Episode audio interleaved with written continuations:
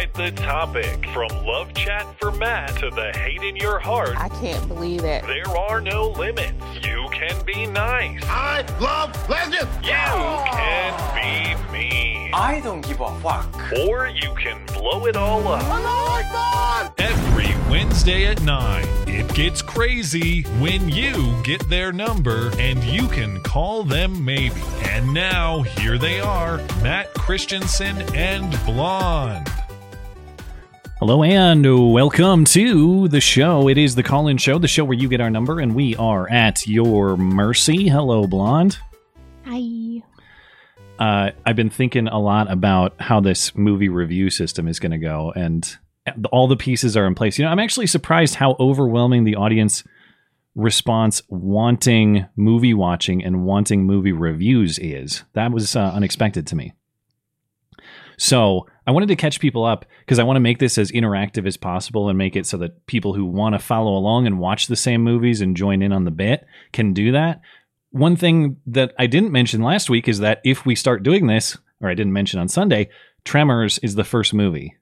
So if you want to, if you haven't seen Tremors and you want to be in on the movie review bit that will debut late in the show on Sunday, watch Tremors before Sunday evening or whenever you tune into the show.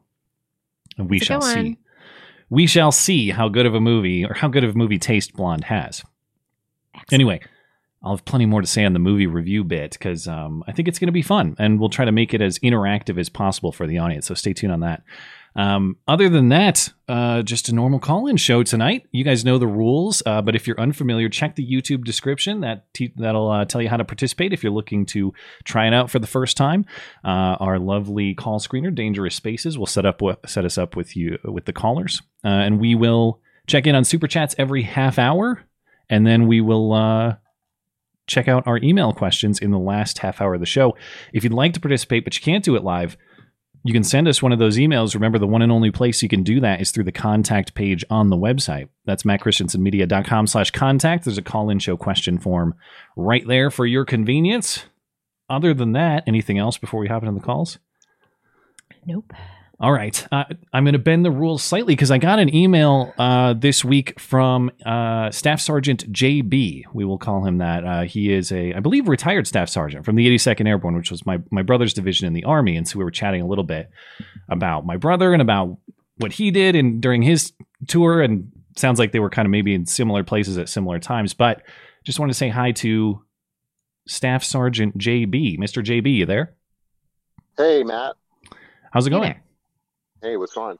Hey, yeah, I just, um, you know, I was really happy that you you came out like and told that story, man. Like, or t- told everything that that that happened with you because, like, I know how I I don't personally know from you know an, a blood brother you haven't going through that, but um, you know, I have a lot of friends. I've lost more friends to, to suicide than combat.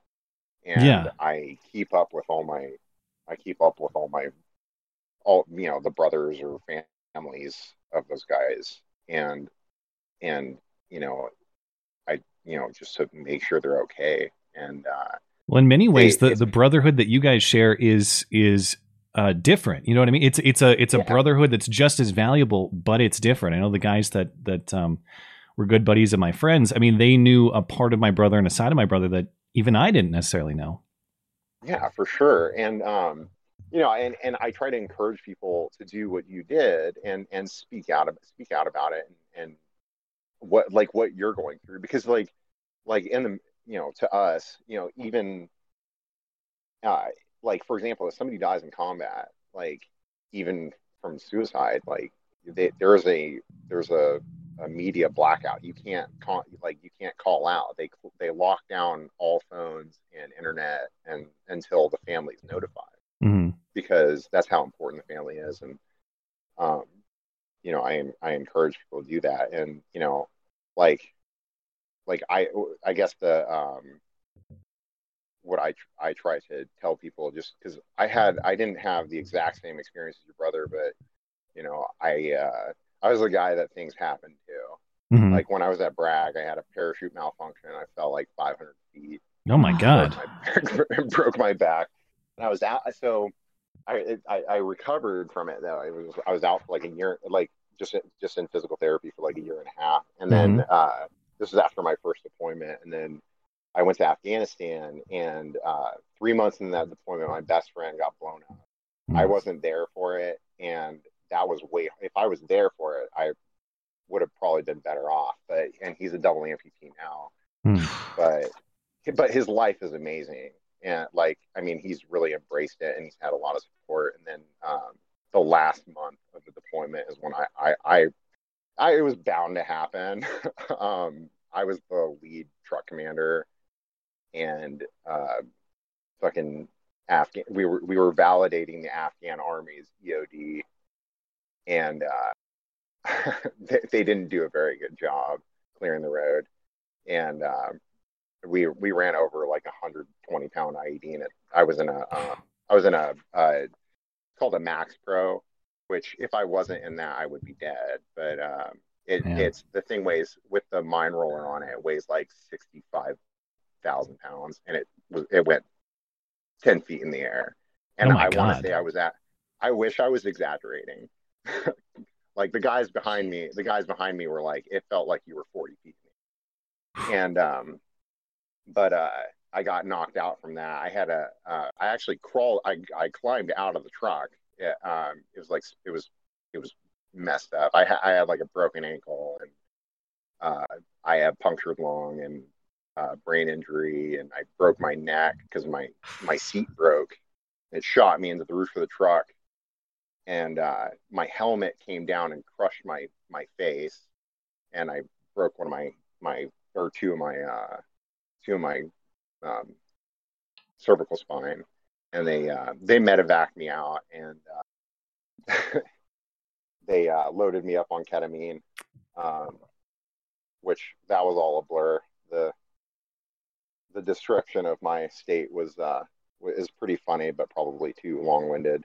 Sure. Um, but uh, you know, so I actually tried to. So after that happened, though, I tried to stay in. I I was in for another three years, and uh, so for my first injury, I I had broken my hip on that jump, and like I was a recruiter in Louisiana, and I was uh, I was I was in charge of all the recruits uh, that like getting them ready for basic training, and I was I was in really good shape, but um, I had a permanent limp. But I was like I was I was a I was a beast. I was you know I was running a you know 13 minute two mile and fucking like just I was running like 30 miles a week. But uh, I had this nagging hip pain, just I'm not not nagging. It was excruciating. So I had a hip surgery, and after the hip surgery, they're like, "You're so fucked," and uh, and they're like, "You're done, man." And I was I was promoted. I was a staff sergeant, and uh, I was promotable to E seven. I was like, like which is like the pinnacle Did- of. Did you just get out at that point or what? Well, they retired. They retired me, Hmm. and uh, you had a guy send in an email the other day about you know about taking the retirement. And That's right, had a yeah, I had a I had a similar experience that your brother had with that. Like, like, so I was in recruiting when I got out, so there's not a lot of there's not as much decorum as there is on the on the line or or like in like in an infantry infantry unit. So yeah. um, and I like I was on the color guard. I I sat in the sun for three hours during retirement ceremonies, you know, for people. And and my retirement ceremony was this was this uh, lady at Retirement Services at Fort Polk, Louisiana, handed me a flag and a and a certificate saying, you know, congratulations. And I, and like, unfortunately, some experiences differ because there like the there was a girl that was getting medically discharged and Yeah. she probably had been in for six months, you know, and she hurt herself and she she was like walking with a cane and all that stuff and like she was so excited to be getting out and like like I'm not gonna lie, man, I I was all alone. I went back to my truck and fucking I, I cried, man. Oh, yeah. I can understand. Yeah. I mean that that's the same sort of experience that my brother had where he wanted to be an infantryman and as soon as he was Yeah. injured and, and couldn't be infantry anymore it's like well what's the point I, I don't want to do anything else so I, I can understand. Um, I can understand exactly where you're coming from, and and um, my God, I unfortunately I gotta I gotta probably Oh, wrap yeah, this up. course. But um, but man, thank you for calling in. Thank you for your service to the country, and thank you for sharing your story. Well, yeah, thank you, and and, and like just for the last word, you know, Yeah, sure. For thanks, seriously, thanks for doing that. Um, that me that means a lot to people, and I, you know, I know it's probably hard, but um, and but if you're up to it, you should probably do it more often. I know it. Um, I feel like I'm at a point in my life where I'm I'm more uh, mentally, emotionally prepared to do that. And I know in your email you had mentioned some, uh, you know, 80 second groups or just military support groups. There there's probably some things that I could get involved in that that uh, I think might be beneficial. And I'm at a point Yeah. in my life where I, I feel like I can. I have the ability to do that and the time to do that, but but the the mental and emotional uh, Yeah. durability to do that. You know, it's it's Yeah. very difficult, as I'm sure you're aware. But Yeah, and and like like I said, you know, you. Uh, It's just like it's it'll it'll it'll make you feel a little bit better about that, Absolutely. a little more mentally stable. But, well, um, right, man, have a good yeah, send, be in touch anytime. I appreciate that you reached out to me, and um, if you ever want to share thoughts, uh, you you have my email. Absolutely. Have a good night. Thank you. Bye. Thank you, bud. All right, bye. All right. Uh, next up, we got the cheater. Red Falcor Hey, has has cheated his way in once again. Oh yeah. How did you've rigged the system beyond dangerous spaces? Even what's up, man? Rigged it. Hey, I went months without getting in, and I was on the l- list week after week after week. So I'm telling you, it's just uh, it's just statistics, man. I don't, know, Yeah. what to- I don't know. I don't know what to say. Um, so I want to say at the top of the show, uh, thank you so, so much to the caller for the shout out last week. That's right. Uh, That's right. I, uh, I heard the end of the show uh, where he was like, "Oh, Red Falcor's changed a lot," and I was like, "Yeah, thanks, man." And and, and I, I looked f- for him in the chat and I couldn't find him. Um, but I wanted to correct a couple of details. Uh, it was actually n- not a conference; it was a four-week uh, Ah. pr- pr- program. That that was phases one and two. and this is and part then- of stuttering with confidence, or is this something else? Yeah, this is part of stuttering with confidence. Okay. and then it was uh, t- t- t- two hour Saturdays, th- three Saturdays in a row, um, and you you would just go out and uh, stutter at strangers, basically designed to break the fear and watch the world not end because you stuttered at people. Because everybody stutters, it's just st- stutterers have a really negative internal reaction to their stuttering, which Hmm. Ironically makes them stutter worse, which I think has a lot to do with the way that uh, people are dying on uh, COVID 19 because they're so afraid of dying that, that, that, that it ends up being like a self fulfilling prophecy. Well, Yeah, it's, it- yeah. it's amazing how much of human physiology is mental. And I know this Mhm. isn't a strict science, um, but I definitely do believe that there is such a thing as a will to live and die. And you Right. see this happen all the time. Like when spouses die within three days of each other and things like that. Yeah, definitely. Um, when you have decided mentally that I don't want to live, and I don't mean in like a suicidal way, just like I've lost the desire to live.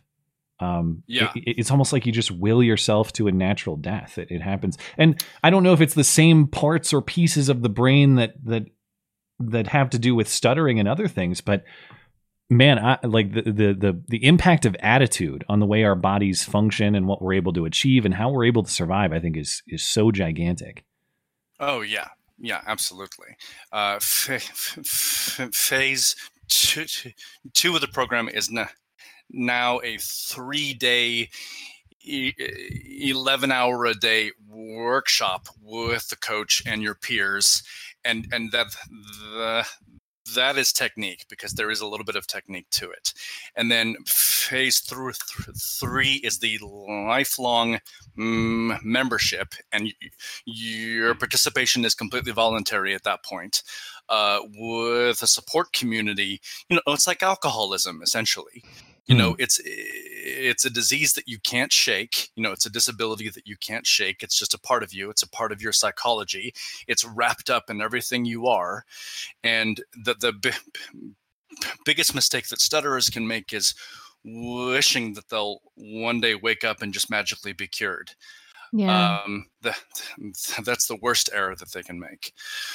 So, um, r- real quick, uh, ch- Sure. t- t- topic jump, last item, blonde. Uh, you've mentioned before that you think um, mu much of the time c- c- conservative women um, aren't born that they're made. Basically, I'm cu- cu- cu- curious about one thing, which is uh, do t- well, no, two things.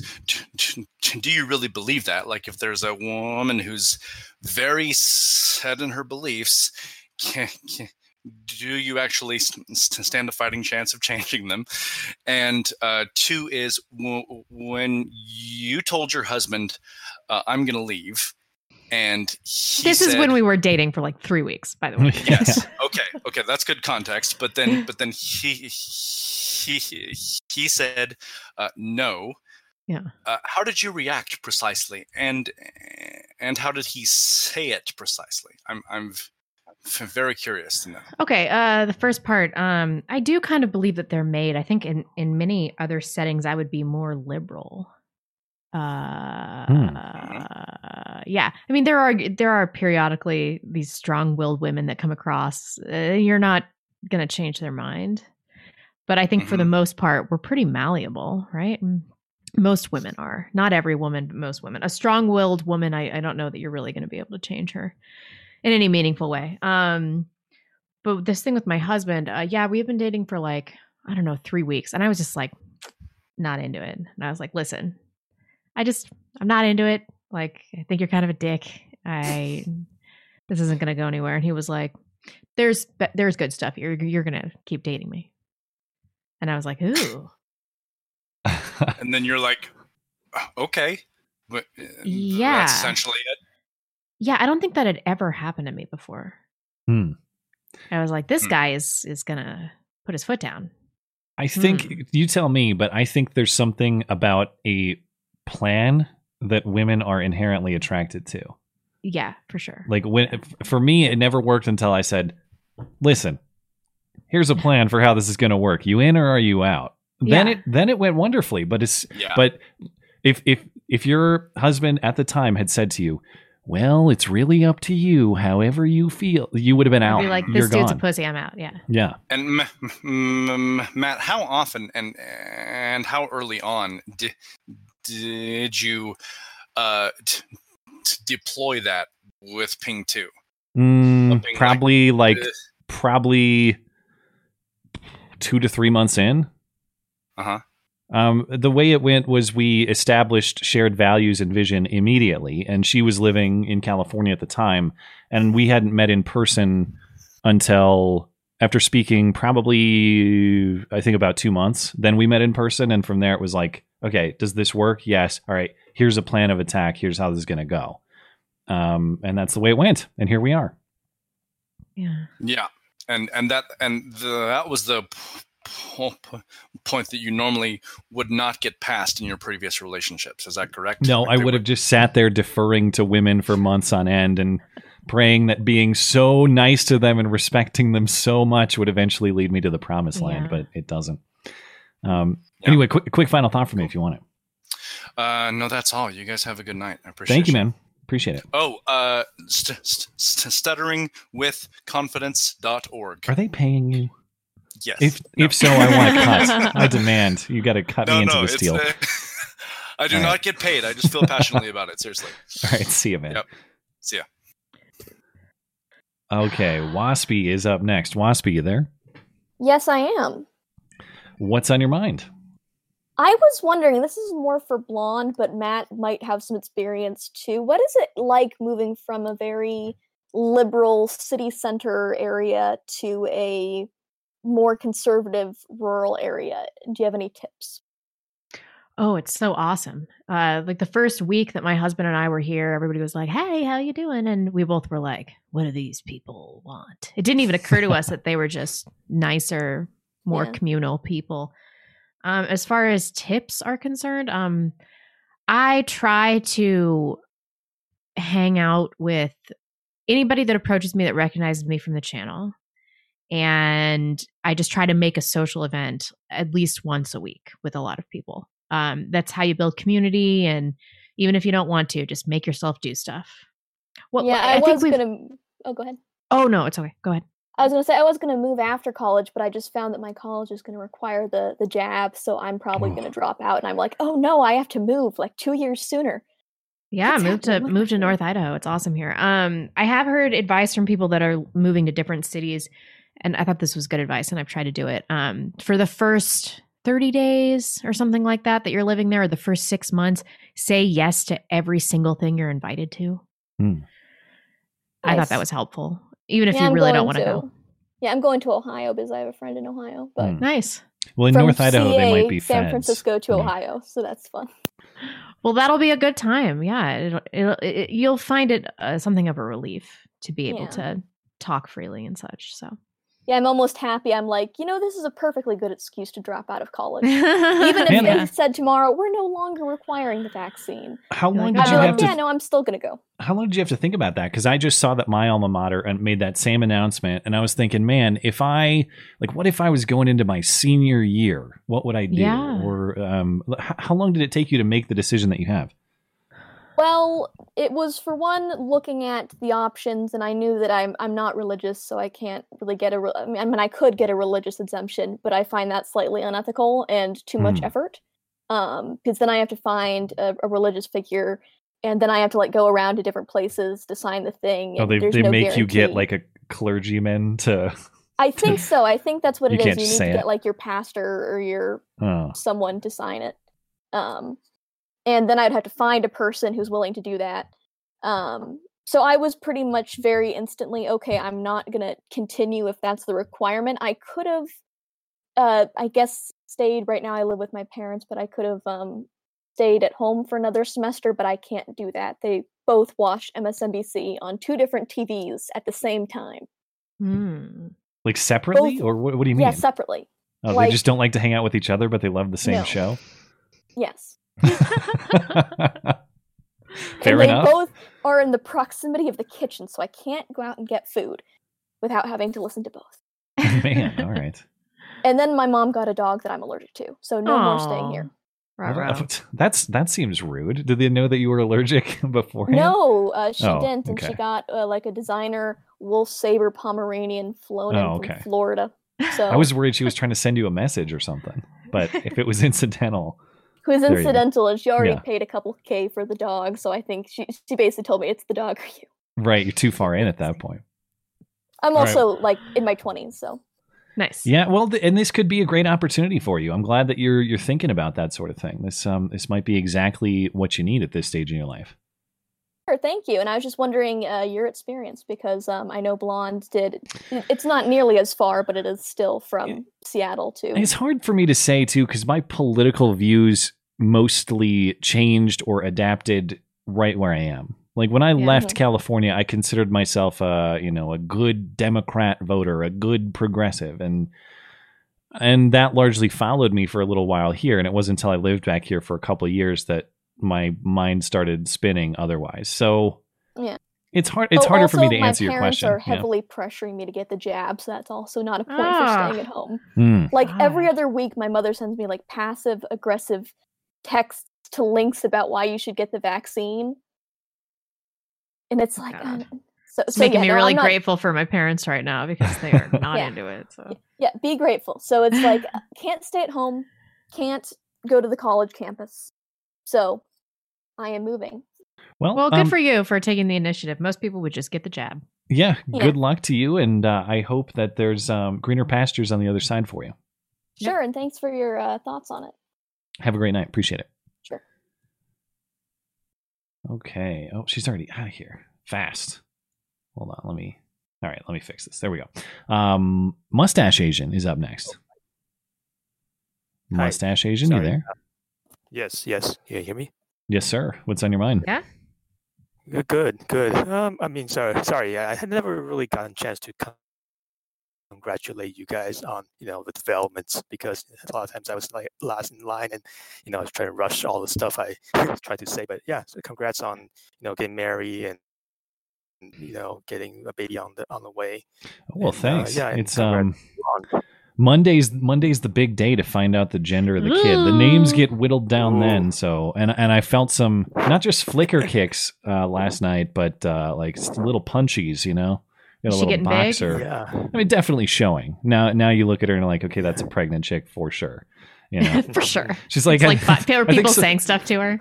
I, I think people just think I've let myself go. You know, no, it's it's past that stage for sure. Yeah. Yeah. Yeah. So, um, so I mean, like, I'm facing some pressure here at home where parents want want me to get a jab, and I Mm. literally walked up to a jab table and then say, "No, I want to cancel," and walked off and walked away. Wow. Yeah. Good. So it is is it was. I mean, yeah, like it's. Is that because you changed your mind, or why were you in that situation? I, I changed my mind. Oh, gosh, you okay? yeah like it's like like getting it- because it's family like you know asian family dynamics is a little different right Mhm. and still retaining some of that and yeah and then i just like sorry i just can't do it and then i walked off So, and your parents were with you, or you were by yourself? no i was by myself and uh, And it's okay. So, did you tell your parents, or Yeah. did you lie? uh, i didn't lie i just Mm. say no i can't do it yeah and but then if i lied they will want to see the see the papers Right. Your the parents can't papers right? please you. What the hell is this? Yeah, really. yeah, pretty much. And I even thought about just faking the the card, you know, Wow. and That's- just that- do that, go that round. They are then- that into it that they want evidence. That's crazy. Yeah, yeah. And Okay, like, so for- what's, because, like, um, we- we- uh, go ahead. How, how was that news received when you said I did not do it? Um, they didn't really explode on me or anything, but now like it's constant saying like you see how you know like Taiwan's getting more like it's seeing a resurgence again, you know, and and the age range is getting lower, you know, and family con- family um, sickness or like like family spreading, like spreading through family is getting more worse. Well, but your parents are and vaccinated, and- right? yeah, Why do they care? yeah, they are. Fully vaccinated. They've had both Uh, doses or uh, one of the J and J. Yeah, yeah. I mean, the, but the issue is that we knew personally knew people who are very sick, who were very sick, and has lasting damage, and that you know definitely got on their nerves, right? Like, they don't want me to get it, get it too, and then you know the family has to be tracked But I down don't financially or whatever. Yeah, I just I just don't understand because the reasoning is the vaccine is great, you must get it. Also, I don't trust the vaccine to protect me from you. Yeah. I just don't understand how that Yeah. is squared. I, maybe they'd say I don't even accept a one percent chance. I, I I I don't know. I know. mean. I mean, they they know that it's not hundred percent, so that's why they want me to get it. Oh my just god, this is retarded. Oh. Yeah. Uh, I don't know. It's But just it- difficult. But it's a And, it's a uh, tough spot that a lot of people are in because as an un as a person with no emotional involvement, yeah, it's easy for me to to look at this and think like, okay, th- this doesn't make any sense reasoning wise. On the other side of it, though, obviously you want to maintain a good relationship with your parents and you want to maintain family integrity. And at some at some level, it's like, well, we all have to sort of bend to our families at some point or another in the interest of that family integrity. But my God, I just I don't know. You'd like a little bit of bending on the part of uh, on their part too, and it just Yeah. doesn't seem very compromising. No, no, not really. Yeah. So yeah, that's pretty much what it's going. So, on, and you, but you uh, think you're set. You're not going to cave. o- You've decided. Good for you. obviously. like right now, right now it's like uh, you can't go and see grandma, and she doesn't have much time left. Well, that's know, another. because- Yeah, that's another. But that's her decision. Yeah, What does she think? yeah, and uh, well, she's had she has dementia. You know, Hmm. like she Mm. doesn't really make sense these days. And she lives in a um a adult family home who that requires you to have a jab have jabs before you, you know before you go in. You, you can't even go in, even if if sure. uh, grandma consents. Basically, No. yeah. no. I'm sorry to hear that. That's really sad. Well, Yeah, um, I so- I wish you the best. Uh, This is a. I really I, I I sympathize with people in this spot because on the one hand, I'm glad that you're sticking up for what you believe and what you feel compelled to do and what your conscience tells you. On the other hand, I, I really hope for you know a minimal conflict in your family and for you to be able to find peace in that situation. So, man, Godspeed in navigating that. All right. Thanks.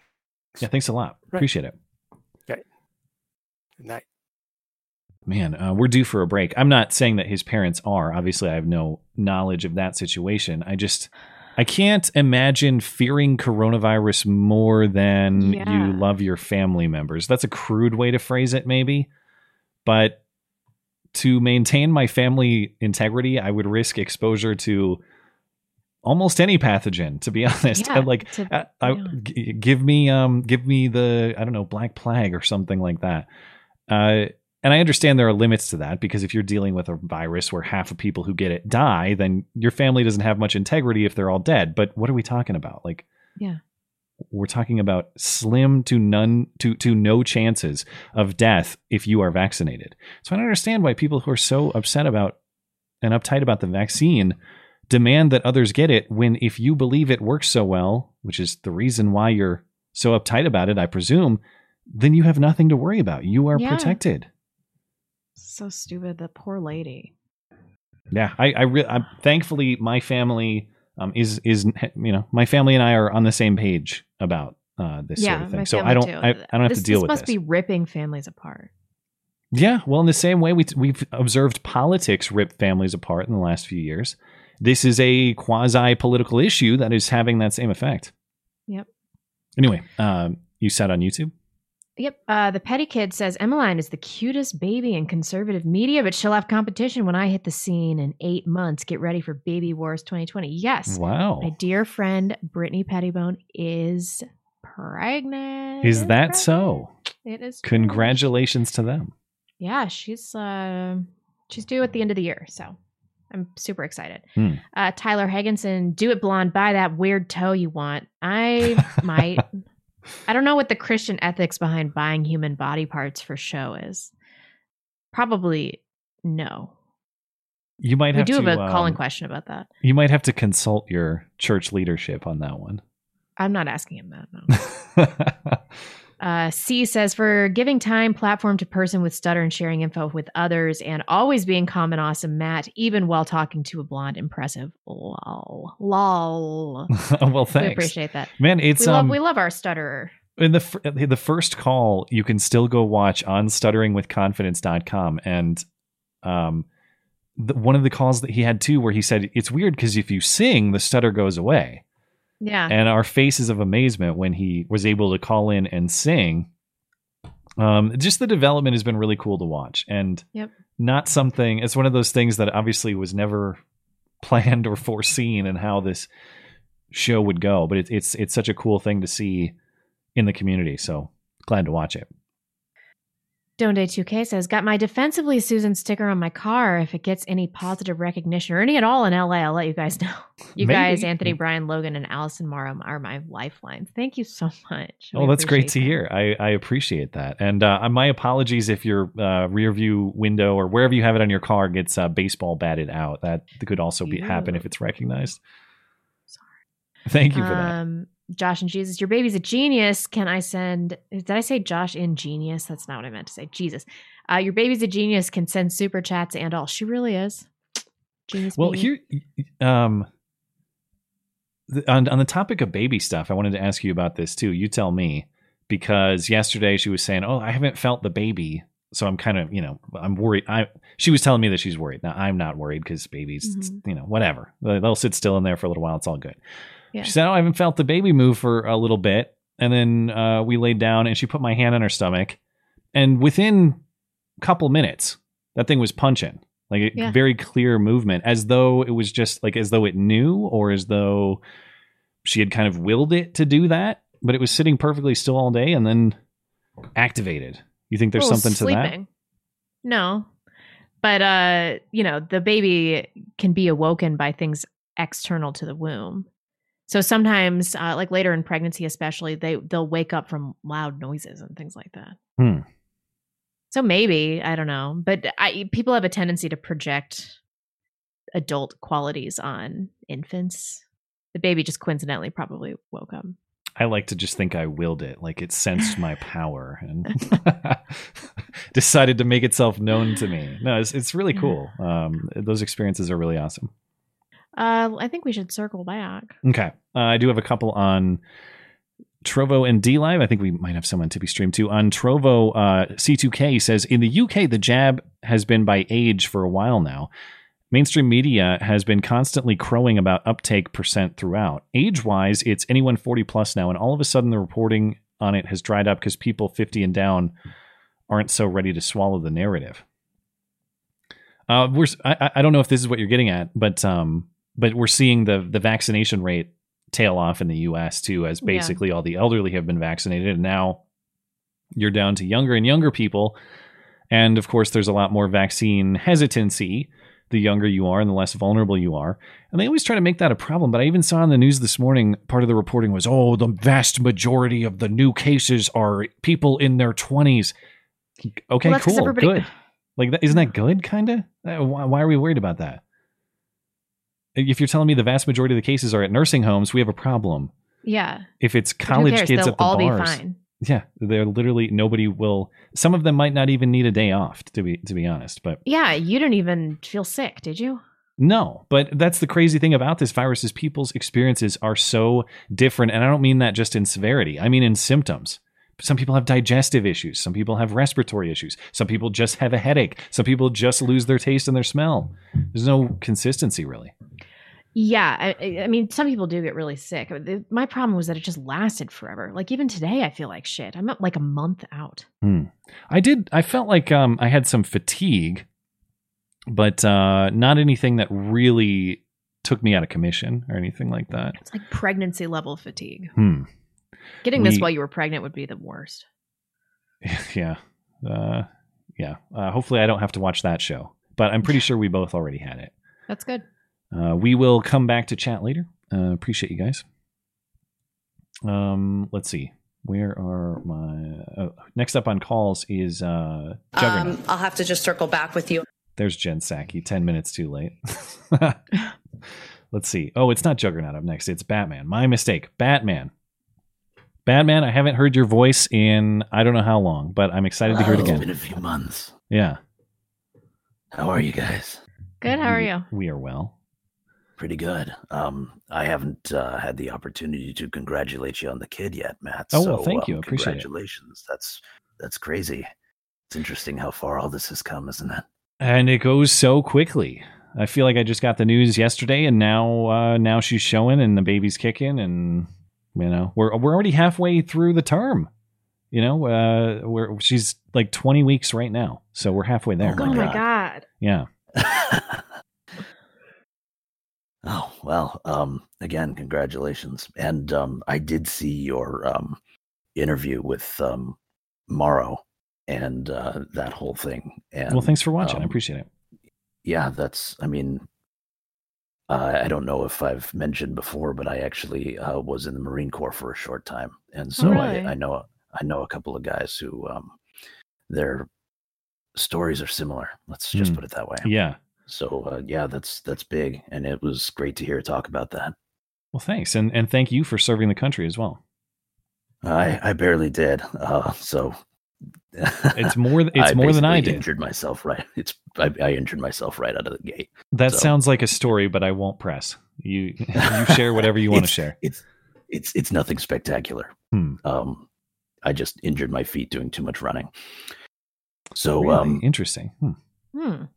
yeah, I was uncomfortable, but here we are. Yeah.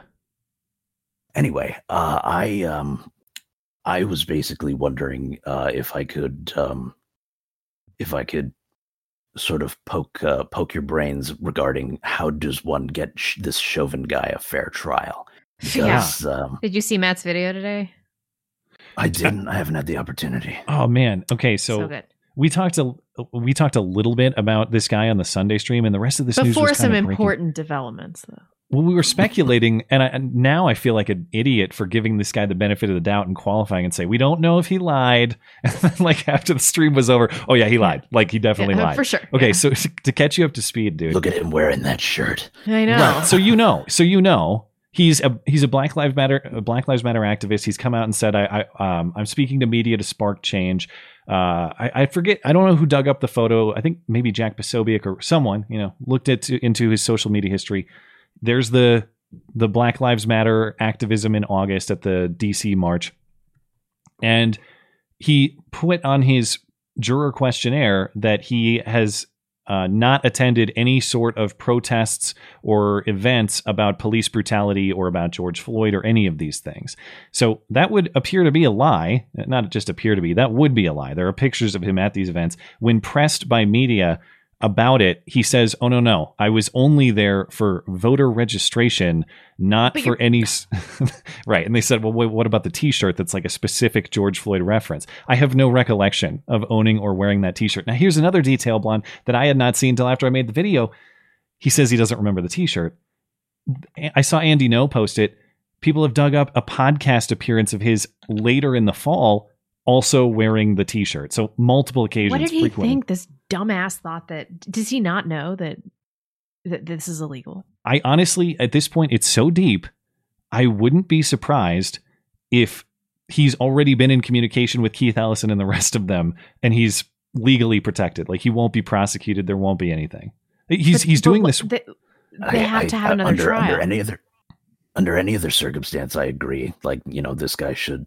This guy perjured himself. He did. Um, yeah. And it's super obvious, and there's basically no way that he can credibly dispute that. Um, but the problem is, um, like you, Matt, I have given g- given the system too much credit in the past, Yeah. um, and now um, cognizant of the fact that we live in fucking clown world, um, I get the distinct impression that he's going to face no repercussions for this. 100%. And even if Chauvin does get another trial, he's just going to get convicted again. Yeah, I wonder, um, I- and especially at this point, you make the argument for change of venue or something like that, but this thing is so is so well publicized. Where would that even be possible? And how do you avoid? How do you avoid the same problems? Let's say they change it to some, I don't know, put the trial in the middle of North Dakota. But even if you're in, even if you're in the middle of North Dakota, do you want to vote to acquit this guy? yeah. I don't know. I would have some second thoughts about doing it here if that was such a thing. I mean, it's not going to happen, but you get what I'm saying. Like, even if you're far removed, you are not excited to be the person who puts yourself at the Well, mercy we- of the mob. We've seen what radical leftists will do. They are willing to travel and they're willing to, you know, Yeah. bring, you know, crazy explosive shit across state lines to do it. Yeah. And, you know, it's, it's, there is no getting away from this. There is no way this guy gets a free trial, uh, uh, or a fair trial, excuse me. And it, I mean, this, the, the system was not built to accommodate this. Right. So, Yeah, I think the- one thing that the system maybe didn't foresee is uh maybe just all the advancements in communication because way back when you you could plausibly find a a, a fair jury pool or Where? fair-minded one simply by geographic relocation. You wouldn't even have to go that far to get out of the press of that town or something. But but is there a place in this entire country that hasn't been bombarded with George Floyd coverage? The only way you haven't heard about this is if you live in a small town with no phone and no internet. Like I know. Yeah. And I don't even know if that would be a good thing for the jury pool. Hmm. Yeah, you I don't know. so- I, I don't know what to tell you there. Like, is your question, is it possible to get him a fair trial? No. Probably not. um, probably not. I mean, it really Right, depends so- on what they do now with this information. If they do nothing, then uh, you know, justice is dead, isn't it? Oh, if there if there's Exactly. no if there's no appeal granted, if this conviction, frankly, as far as I'm concerned, this appeal or this conviction that just happened, that needs to be tossed out. You can't have juror unanimity if one of the jurors is invalid because he lied his ass on his way to the jury. But if there and at bare minimum, that guy needs to be prosecuted. If you're telling me that I can go into a court proceeding in the state of Minnesota and lie my ass off, and by the way, it's not just saying like, oh, I, I babysit cats on the weekend when I don't. He Right. lied his ass off about directly material things to the case. It, Right. it, it would be like a witness getting up there and manufacturing a story that he didn't in fact see. and it would have been obviously disqualifying. Yeah. So Well, I mean, clearly, white supremacists put that rope around his neck. so if there's no outcome on this, um, yeah, I, I, I- there's there's no rule of law is dead at that point. There's an argument that it's already dead, but if there's no corrective action on what just happened, uh, that's a, a full bastardization of the system. Yeah. Well, and we, we also have to look at this um, within context of everything else that's happened in this country over the last, you know, six, seven years, right? Or 10 years or 20 or whatever. Um, so somebody uh, a few weeks ago brought up the four boxes of liberty, and I've always been a really big fan Oh, yeah. of that whole concept. But we try the soapbox, and Twitter bans us, and they get Parler shut down, and um, all of those other things. So free speech is effectively dead. Um, we try the ballot box, and they rig the they rig the elections. Um, we try the um, we try the juror box, and they use activists to infiltrate the jury pool. Um, we only have one box left. Mm, yeah, and they're trying to take that one too. They are trying, but that's one I think that they'll never really effectively succeed at. There's just too much shit out there. There are a lot of boxes already in possession. You're right. Uh, uh, yeah, I get- So- but but- and I know that it's not comforting to think like to find that to be the silver lining, but I, I do. I mean, that is the last line of defense against a system that has been totally corrupted and has abandoned all of its principle, all of its purpose, all of its uh, value. Well, and has grown so far beyond its its um, intended function that Yeah. it's become not only hilariously bloatedly incompetent, but also dangerous. yeah, Um, so the Yeah. federal government has outlived its uh, its usefulness, Usefulness. I think, yeah. and it's um, it's really really time that maybe some of these people got put in their place. Not saying how Susan, but um, with a with a strongly worded letter straight to their A firm talking office. to. Uh, have you have you Yes, gotten out of New York yet? Or are you still there? fuck no, I'm still here. Well, Godspeed. uh, And you're I in hate like Manhattan proper, right? No, no, I'm in upstate New York. Mm. Oh, that's right. Um, Okay. so- Sorry. It's not it's not quite as completely bonkers here, but um, it's not Probably some good old either. folk there still. yeah, There are, yeah. Um, and I live in kind of a, a wooded area. Good. Um, Befriend so there's- them there's- and um, talk to them about that fourth box. Yep. Yeah, I yeah, I go for a ten minute run and I run past a farm. So Well, there you go. you know, Yeah. All right, man. Appreciate it, and could be uh, could good luck worse. out there. Have a good night. All right, you as well. You too. Bye bye. Casey Lee is up next. Casey, you're good to go if you're ready.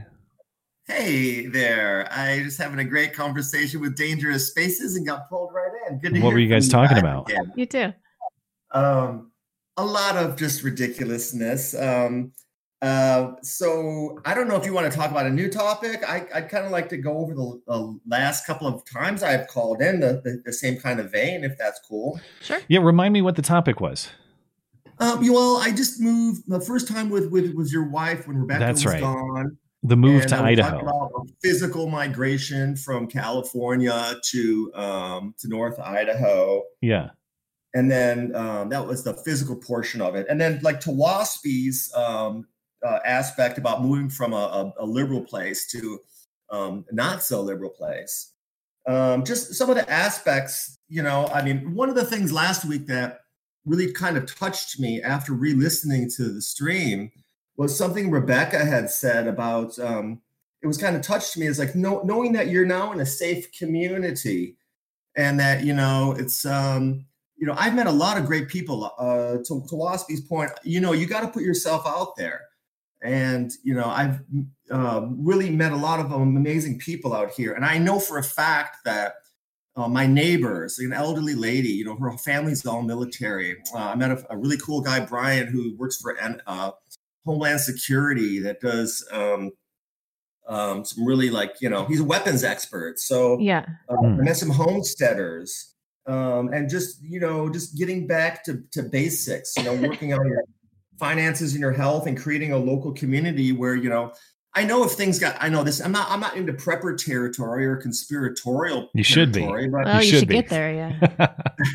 but if things do go kind of like really messed up, I have in the short six months I've been here, I've met so many people that were willing to like, you know, uh, you know, bend over backwards and house you and feed you. I mean, oh yeah, definitely. Um, my dear friends that the first week that they were here, their car broke down and this guy just like stopped and drove them like 40 minutes in the wrong direction to help them get help and now they're best friends it's Hmm. just how they how people meet here meet, meet Hmm. people around here it's great Yeah, I think it's awesome. I mean, and I, I'm actually um, trying to actually become an effective member of the community, like to Waspy's point, or, or actually to Red Falcor about the attitude and the will. Um, I'm trying to become uh, self-perpetuated, my my self-actualized, my best self. I'm yeah working i'm going to the gym uh, every day up the street you know our, our friend our mutual friend is um you know i have a personal trainer twice a week with him uh, my, my other friend i'm going to the, the weapons range um i'm doing like you know gig out bag and prepping type stuff um, So you know, are. i thought see? you just said that you're Yeah. not a conspiratorial guy does that sound conspiratorial no If you have a bug out bag, you are at least a beginner level prepper. 100%. a grade what grade c level I I don't um I don't have a bug out bag, really. what I don't have like I mean I have supplies ready to go, but I don't have like a bag that's like this is what I take when the world goes to hell because there's I don't know. I guess my plan is more like I want to have supplies ready on hand, not necessarily travel. Cuz I like if I bug out, where am I going to go? That's my question. i don't know well I'll just stay you here need- and you need defend three it. bags you need three bags matt you have a wife and a child so you need to have formula That's true. And actually- And actually, Yeah. I lied. I um, now that I think about it, uh, there was a, there was a someone, uh, a very nice viewer of the channel who I don't want to put on the spot, so I won't name. But a very nice viewer of the channel actually did send us a wedding gift that is a backpack that's full of actually tons of supplies. So it basically is a bug out bag. I forgot that I have that, but I have not. Um, it's basically just sitting there ready to go. It's got everything in it, including silverware and stuff like that. Really? Medical supplies, That's smart. silverware. Yeah, it's uh, it's a full supply pack. Is it actual silver? And is there is, is there is there ammo as well? I don't I didn't put any ammo in the bag and it's pretty fully packed as it is, but you you could get some in there. I don't have any right now. Um, and I know that talking about this, the real prepper community is listening going, "You don't discuss your preps, bro. People are going to come steal them." I know. I know. Uh, so I try not to. But anyway, back to your point. I've totally derailed this. No, that's all right. That's all Gi- right. I, I I'll give you a last word. thing. Yeah. Oh, yeah. One other thing, just as a side note, because the conversation's been going around, is that um, I'm a non-jabber. Uh, Hmm. I'm um, I my blood is organic. I'm a universal donor, and I have what's Oh. called neg- negative CMV, which means Hmm. that a small portion of the population has this negative virus in them. That so I donate every 56 days to donate my blood. I don't want to jab or be around anybody that's sick because there's infants and elderly people that can use my blood, and I don't want Yeah. to contaminate it um, with um, with any anything, you know, because it's you got that valuable good blood it's good to know Blonde knows who to harvest when shit gets real. Well, I found out that my baby is AB negative, which is the rarest blood type. Hmm. 0.6% of the world population. And so now I'm all worried about it in case she needs a transfusion. So, right, and only the to know. only blood that could give to her would be that that and the universal, right? and the universal, yeah. Okay. and it's negative CMV, so um, I you know she's not going to get sick with any viruses from me as well. Wow, everybody's had CMV. How did you manage that? I'm just lucky, I guess, that a universal donor and negative CMV. That's why they hit me up from uh, Vit- Vi- Vitalant and the Red Cross every 56 days to say, please Well, yeah. donate. We know for sure Matt's CMV positive. Really? Uh, well- totally. You, you you had Epstein Barr. uh, I don't know. Didn't you know. have mono? Is that what that is? I had mono. Well, yeah, I had mono. Is this couple years ago. different? Is CMV different than mono? Maybe I'm wrong. Not sure. I have the I have the best blood type possible. It's not uh, O negative.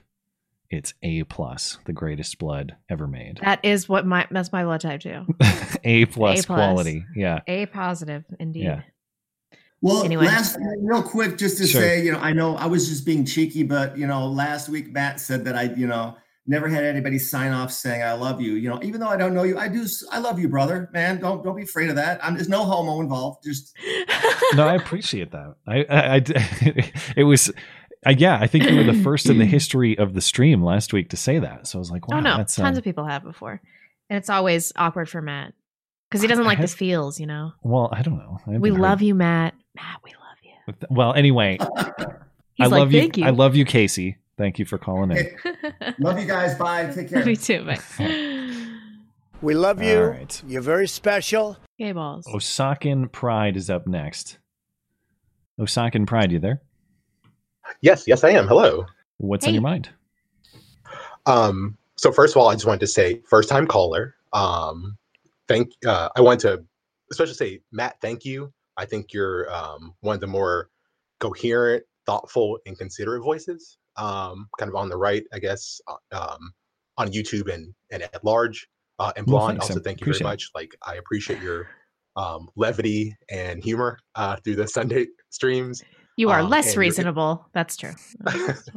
Uh, He and- didn't and use the word interviews recently considerate for you. no, I appreciate it, no, no, I consider it in a different way, but I, I appreciate your your interviews recently. Uh, have been really uh, thought provoking. So thank you for that. Oh yeah, I have Brittany Pettibone coming up this week, and Black Pill will be on Monday. Ooh, okay, all right, yeah. Um, so I just kind of like called in for two reasons. One is I kind of wanted to like provide some insight. I think some kind of like um insight into your the demographics of your audience. I, Hmm. I, I think I might be a slightly kind of heterodox or not heterodox, like a an anomaly, An outlier kind of guy? How a so? A bit of an outlier. Um, Are you a so tranny Jew? no, not quite. I'm uh so I'm one of the anointed one, one of the other anointed ones. I'm African American. Ah. Um, I'm a black listening. guy. Um, I, I'm currently living in.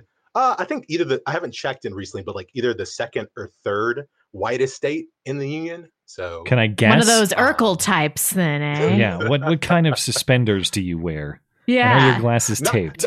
Not not full Oreo. Um, well, wait. What state can I get? Uh, g- give me three guesses. Uh, Uh, okay, so uh, no, I'll, what- I'll, I'll, I'll, yeah, no, I'll, um, I'll whittle it down for you a little bit. So New England, sure.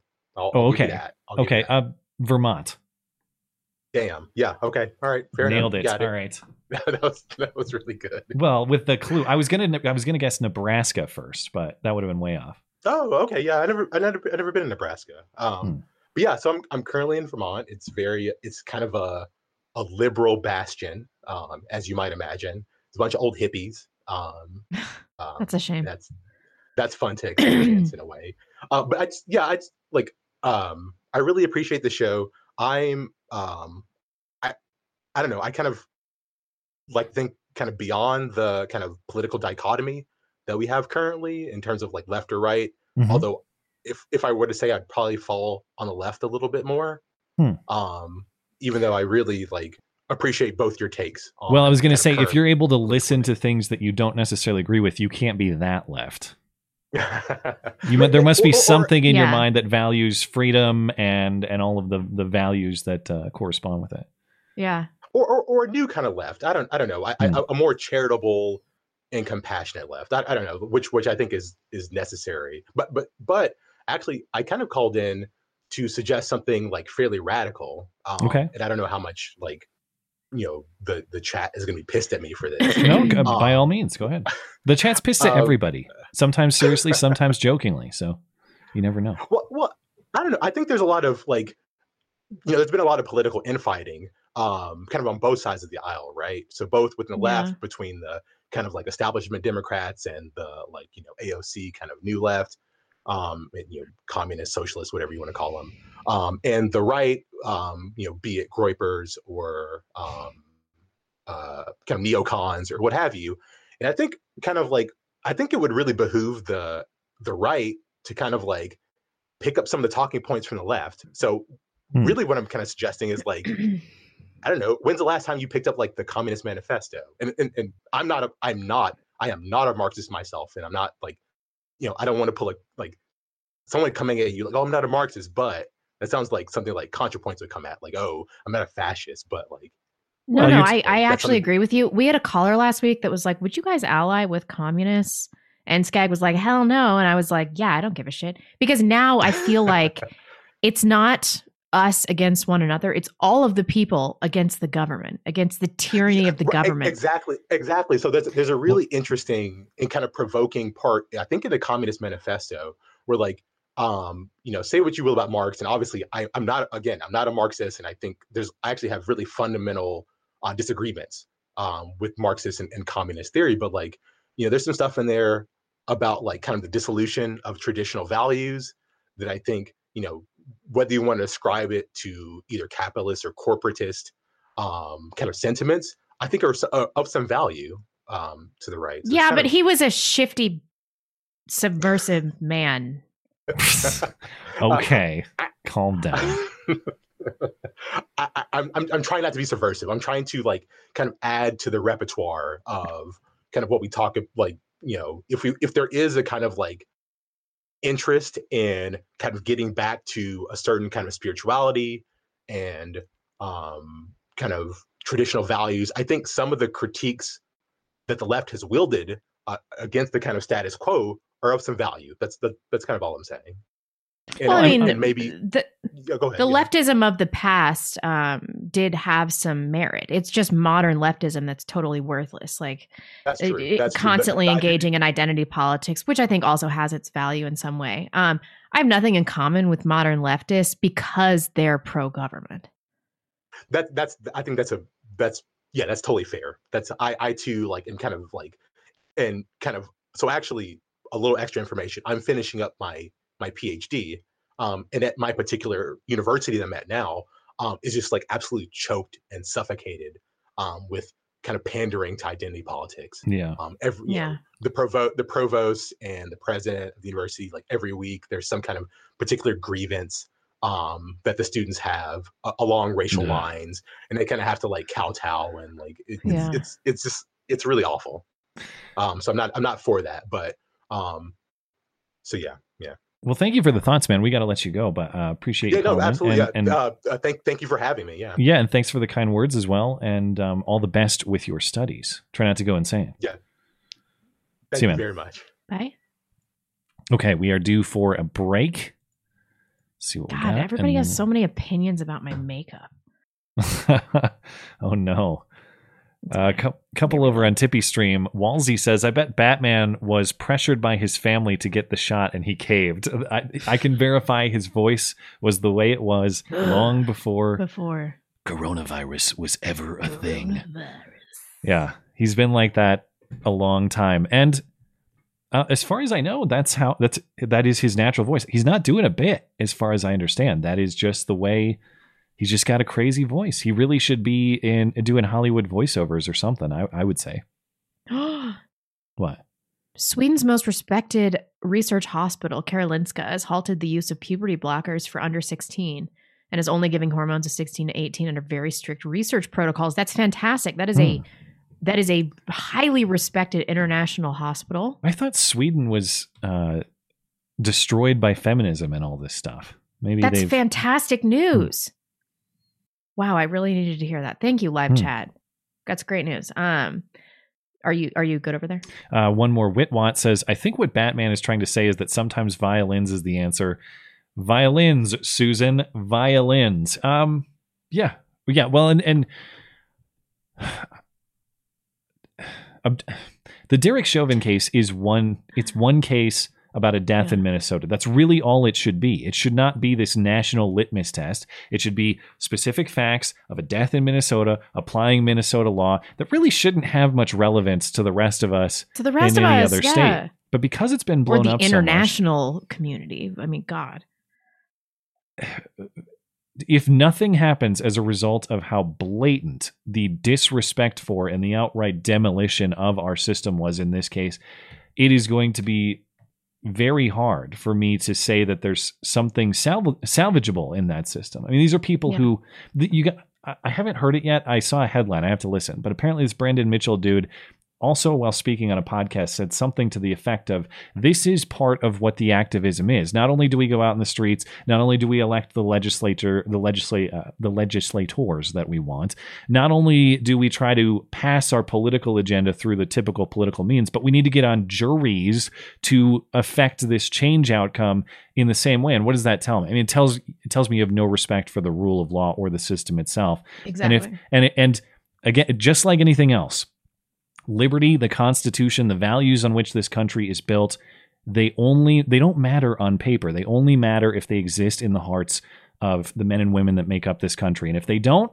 if if 50% plus decide I don't give a shit what that piece of paper says, it's over. And then you're in fourth box territory. So I hope you collected well, it is over. I mean, and, and I'm kind of grateful for this George Floyd thing because it's symbolic to the rest of us that already knew it that like it's over. This is toast. Nothing's going to happen. He's not. He's not going to get a new try. I don't know. Maybe. Hmm. what do you think? w- if I was, I I would say with ninety nine point nine nine percent confidence, nothing will happen to Brandon Mitchell. No perjury charge. No Yeah. no punishment for him. Um, and if nothing happens to him, then it's more of just a subjective judgment in the courts. Well, do we think he lied? Like if he got convicted, he of clearly lying, lied. I, I can't imagine. I can't believe he talks to media and denies the lie. I don't it's so remember. brazen. It's like, dude, what do you mean you don't remember? You could show me a picture of me doing anything within the last year, and I would remember when that was and Yeah. what was going on. Yeah. Ten years ago, probably not. But last year, yeah. Anyway, um, we're we're good on uh, TipeeeStream. Tube Seller says, You guys are simply amazing. Absolutely the greatest. Is there a link I can send you some Litecoin? Thank you. We do have a link on our website, don't we? Um, yeah, I have uh, crypto addresses on the website. If you send me an email, if you're having trouble finding it, because it's sort of on a, a little bit buried on the website, but it's in the support Mine's section taken of the off, website. right? I don't think yours is on there at all. But if you want to send me an email, I will happily assist you. And crypto uh, crypto donations are greatly appreciated. We were just talking before the show how wild the crypto markets are going in the last few days, and Litecoin in particular has gone absolutely insane. So. I, if if you're holding a lot of light, Litecoin, might I suggest you hang on to that? But if you're feeling generous, I will happily accept. And thank you for the we will take words. your Litecoin. Yeah. Uh, Friedrich von Kressenstein, a very large donation. Thank you. Oh, Got thanks. invited to my neighbor's party tonight, uh, today. Oh, and the selling point for the party was no masks. We is vaccinated. Enjoyed the bit about your brother, Matt. You've got a very cute mouth. Got courthouse married today because California. I am not gonna be uh, to my high school sweetheart. Congratulations. Well, that is Wow. excellent. Congratulations, and um, thank. I'll, I- I'll take the compliments where I can get them. Thank you. Purdy mouth. IWD. It shouldn't be blasphemy to buy a dead guy's toe since Bibles were made out of the skin of condemned prisoners up until the 1300s. Really? I know. I, I don't really see a problem with this. It, it it's a it's a woman and she's probably still alive. Well, a- as we were talking about a little bit, um, if all parties consented, I would say that it's maybe a little less immoral. But there are things to which people can consent that are still immoral. Let me put it that way. Why? If I have to get my toe chopped off and some weird woman that has a collection of oddities in her house wants to display it prominently, go for it, bitch. I don't care. this is one of those cases where I can see where you're coming from in this particular instance. I just I'm very reluctant to open the door of selling and buying human body parts because I can't see a Well- limiting principle. She probably should have been less diabetic then. yeah, uh, it, the toe is sponsored by Mountain Dew. I think. Did I tell you it's gangrenous? It's awesome. Oh God, the toenails all long and stuff. What It's so hell? gross. That's so. I don't even know why you want this. I don't know why I want it. I don't know. I think I think it'd be a the the centerpiece of my oddities collection. What other oddities do you have? Oh, I got a bone saw. I have a bat, a bunch of A bat? entomology. like a preserved bat? Yeah. Is it in? uh What are we talking? Like, is it? At, at, what's the term? Like, it was it? plasticizer. Okay, so is it is it in a tank or is it like a taxidermy type thing? It's like a taxidermy. Okay. Um, I have a it's old sign from an insane asylum in northern New York. Old Well, books. I got a lot Those aren't human body parts. I have dentures from the early 1900s and a uh, a book on from the 19 early 1900s about oral surgery techniques back then. Do you have a room devoted to to this collection or what? I do. People would like a tour at some point, I'm sure. All right. Um, We'll circle back. okay, let me check up on. Uh, let's see. Uh, Trovo is good. I just want to shout out on DLive, uh, etc. Dub, uh, Deb Stop, Chris B, Durdurius, Spud Ruckus, DL Myers, uh, and that is it. Thank you guys for supporting the show over on DLive, and we'll come back to chats at the end of the show. All right. Um, I'll have to just circle back with you. Back to the calls. Maul is up next. Maul, you there? Yes, I'm here. Can you hear me well? Because I was probably going in low with Dangerous Space. You sound good to me. I got you. What's on your mind? Dang it. Ah. Oh well. Uh well I was gonna well first things first, I kind of appreciate Ralph Falcor and his um uh, his progress through the whole stuttering thing because I kind of relate due Hmm. to me having the stuttering problem when I was a child. You had a was like- stutter? Yeah, I I still do it. It doesn't come out as badly. Uh, it doesn't come out bad, but like it was really bad when I was in first grade. I had to, I so much so I had to go to the speech therapy for it. Huh. Well, do you think speech therapy helped you? It did. It it took a while, and that's it took a while. So it's kind of a thing. Even now, it still comes out every now and again. That's why I make those long pauses because I have to catch my words and think about what I'm gonna say. I wouldn't have known. But yeah, Sometimes Uh, that's a skill to develop in itself. yeah. You you have a tendency. yeah. People have a tendency, and I do too, to use filler words, ums, you know, as I means. And if you just pause and think about what you want to say, sometimes that's beneficial, even though it Yeah. feels uncomfortable. Yeah. Um, a second thing, had to get uh I got the second dose of the poke. Had to Oh, get it because Why? Had to nothing. because I because I'm immunocompromised. That's why I can't Oh. really do that. I can't. In really, what way? Before I judge. Uh, kind of. Uh, I, I don't want to get into the whole detail, but suffice it to say, is n- I'm I have to more susceptible to more diseases. Uh, Because you have AIDS. All health privacy laws are out the window on this show. no. No, that's fine. It's your choice. Now that Yeah, we've ruled it- out uh, AIDS, No, it's not. That goes without saying. I'm not really pushing it for everybody because I'm more of an individual choice type of guy. So it's just like if you don't want to get it, you don't want to get it. I'm not gonna force you. I really hate it when people force pe- That's people to true. do stuff. yeah, If I were Yeah. HIV positive, I would get it too. and okay, and uh, and my main uh thing I was going to talk about was the Derek Chauvin, uh, not the the, the juror. sure, yeah. Goodness gracious, I had it. I, I so I was on. I went ahead. Did, I really feel like BLM is really trying their damnness to pretty much unravel everything. They're, they're giving themselves an excuse to continue going because there's no way that they're Yeah. doing this, and they have to know that this is literally going to give him a, a chance to appeal and win. I, I I actually think they they already know that it won't happen. That to me that this is just my theory on why they're so confident. I I kind of think Keith Ellison and the powers that be already have the fix in, and there will there will be no appeal. There will be no overturning of the conviction. There will be no prosecution for Brandon Mitchell.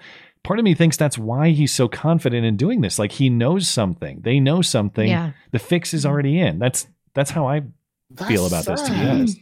That is sad. Like I was going talking with one of my friends. I was like, he was telling he was telling me that even if there was a retrial, most likely it'll end up the same way, and it'll be a waste of time. It's just like it's not even like he has every. It's almost like he doesn't even have to do anything to get an appeal granted, but that's but then again it go it's up to the judge to appeal to grant the over to the overturn of the verdict to uh, for them and it's just like i don't understand I, I really do feel like that this is their a self-fulfilling prophecy just so that they could give a reason to continue on with the whole narrative and stuff Yeah. Yeah.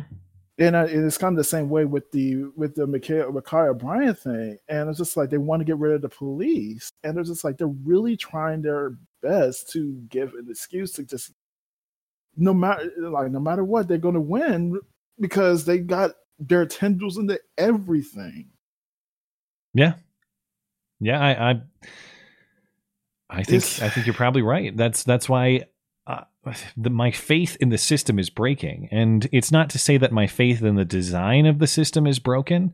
I think the fundamental design of of our country's political and legal systems is great and worth fighting for and worth upholding. but there is no system, as we we're talking about earlier. There is no system that can replace the will that's in the heart of the people. And Yep. ha- has Black Lives Matter successfully broken the will in the heart of the people? That's it's possible, and that's that pre-exists uh, any and all government, and it can destroy any and all government if it's not um, properly wanna- handled. I almost want to run for freaking. I almost want to run for office. I'm not trying to get all that stress on me.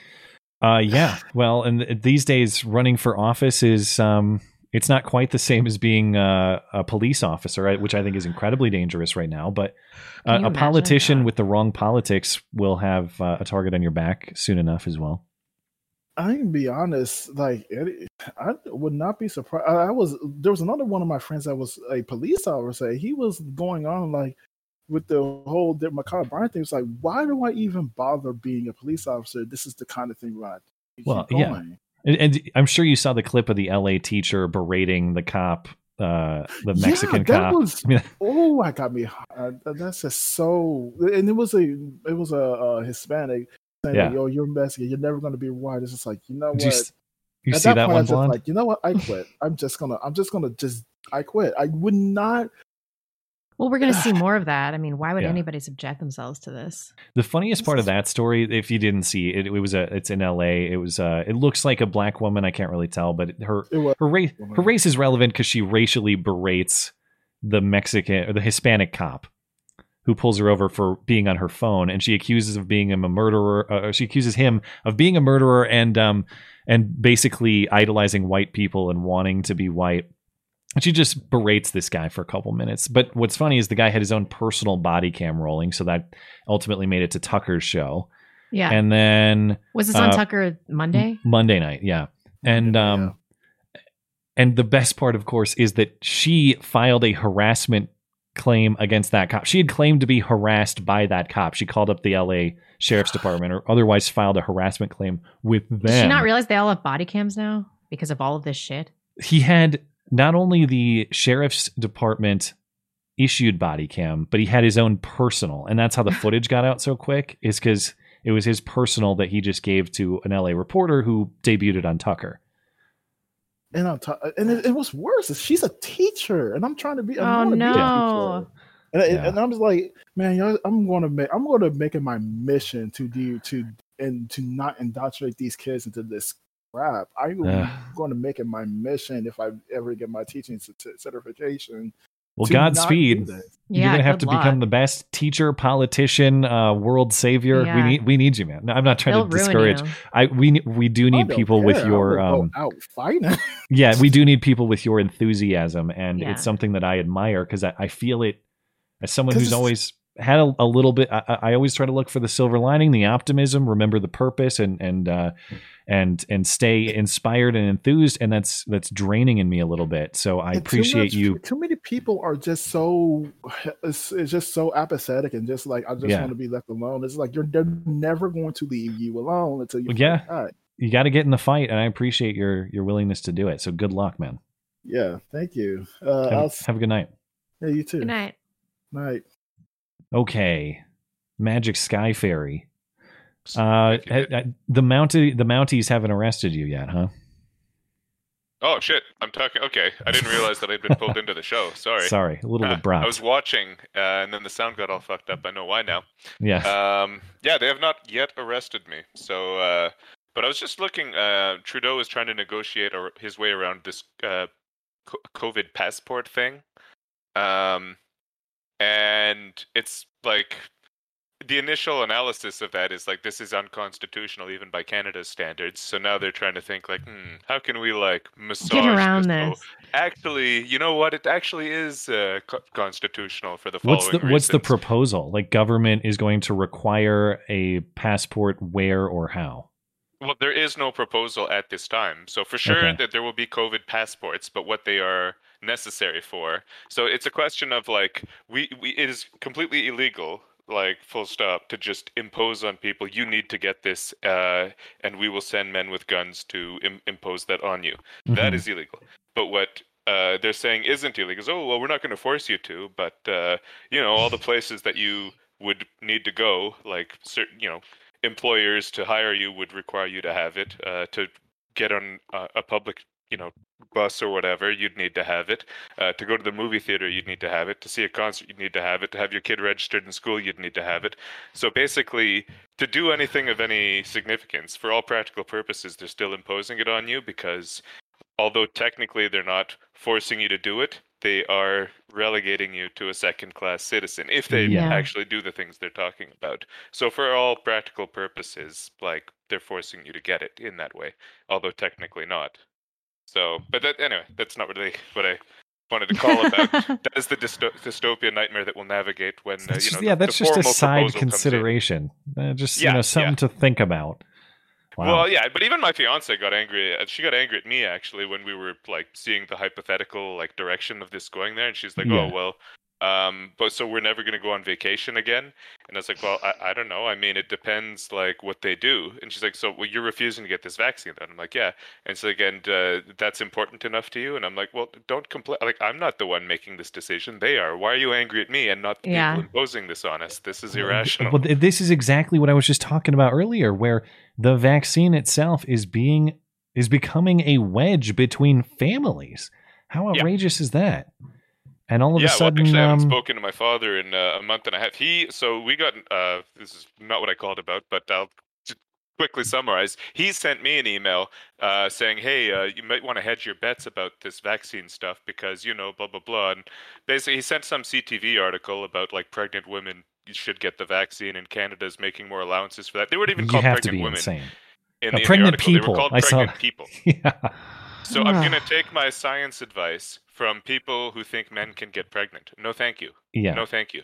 Uh, and uh, th- then I, I said, Dad, we already know that we disagree on this topic. And you keep saying, oh, well, it's my duty as a good father to give you the correct, correct information and try to compel no, you to see reason. No, you can find that on, on your own with your yeah, own research. well, obviously. And I said, look, Dad, the, the stuff you're telling me to do is fucked. Like everything you send me is propaganda. Stop sending me this shit. If anything, I could like I say I basically what I did was I copy and pasted the email that he sent to me, and then I inserted my own version of that argument back at him. Hmm. And then I said, "Do you see how condescending this is? Like I have reasoned this stuff, and I have better information than you. I am at least as informed as you are, uh, because I've gotten my news from the actual data. Uh, n- you know, not these propaganda outlets. So then what he and he sent it to me and my fiance. Um, so then what he did after that, he- apparently she told me that he privately emailed her the location of some places she could get the vaccine. oh Yeah. So needless my gosh, you're gonna is- have to set some serious boundaries. Yeah, well, it's not like I'm so like he's married too to like another woman who is not my mother, but it, it, this would be Hmm. like if I were to start emailing her like you know anti-COVID uh, you know vaccine. It's not even a vaccine technically; it's an injection. They, they've Yeah. redefined the Yeah. word vaccine to call this a vaccine. Um, but if I started t- sending her that information and you know like the fatality, infection fatality rates of COVID, and then all the weird shit and all the halting and all the stuff, then he'd be like, "Hey, stop meddling with my you know." Like it, it- anyway, it, it infuriates me, and I he's It- and it should. in a way that It would should. not do in If reverse. if my if my parents tried to go around me to get to my wife to do some stuff that we didn't want to do, Mhm. that would be a huge problem. Uh, There would be significant conflict. well, and you and I share that uh, both of our uh, wi- wives, you, they're, they're pregnant. Like we're having kids. That's right. uh, Yeah. yeah. Well, yeah. Oh my god, my I forgot about like- that for I you. forgot so, about that, wait, so uh, I, I, I, I won't. Right. It's almost identical timelines. So your dad's Um, trying to get your pregnant wife to get vaccinated behind your Yes. back. Yes. You might have to nuke that relationship, man. That's a I can't that's a believe killer. that. yeah, man. that's a huge red. uh, Like, I don't know about nuking it, but that is. Uh, I haven't spoken to him since then. well, and just uh, that was about a month ago.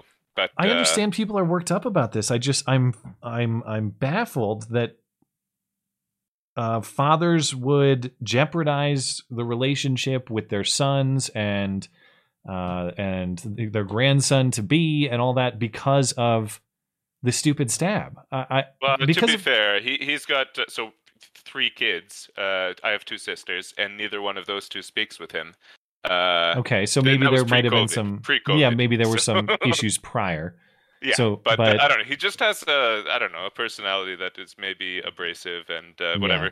We don't need to talk about him anymore. Yeah, I mean we're well- having kids. I don't know. Are you having a like? I don't want to. Am I outing something? You speculated that you were having a daughter because you I'll just had find- this sensation. I'll find out on Monday, but I've been Oh, okay. I, I remain convinced that it's a girl, although I'll probably come on the stream uh Wednesday next week and announce that it's a it's a baby boy. Well, you, you Yeah. could, but here's the crazy thing: that I had a sensation similar to you, except in reverse. I don't know Yeah. what it was, but I had a like I just felt, I just could feel like it was a boy, and that's what it turns out to be. So Hmm. it could be that that's just all bullshit, and you know whatever. I'm, Yeah. I'm not a superstitious person, but I had that sensation that you did in the other way, Interesting. and it turned out to be correct. But it is a 50-50 chance, so Well- you know the coin toss might have just gone my way. Man, heavy Um, call. I appreciate your thoughts. We got to let you go, but uh Yeah, yeah, yeah. Okay. All- all the good. best to your anyway, We can arrange the. Uh, we can have a forced marriage if you, it turns out that uh, you know you Yeah. two blonde. We'll have auditions. You, okay, all right. all right, Yeah. Take it easy, guys. thank you, man. I this this stuff I just find That is just unreal. asinine. I guess families do fight about things all the time, and people are willing to destroy their family relationships over all sorts of things. So maybe this isn't that unusual, I suppose. Maybe I'm overblowing It's this. I fucking don't crazy know, though. Like, what a horrible violation of boundaries, and I'd be so mad. yeah, if yeah. I if were in his situation, parental I just- meddling with your spouse well, without I would also go ballistic if my pregnant wife went behind my back to get an untested vaccine. That's not a vaccine. Uh, yeah, there. I would not be happy about that. I would not be happy if that happened. I mean, that's like. I hate to even say it, but that's that's approaching grounds for divorce. Is that grounds for divorce? That's an interesting debate. Um, I I do think that to the extent mom and dad have a stake in the child, that full disclosure of everything health wise.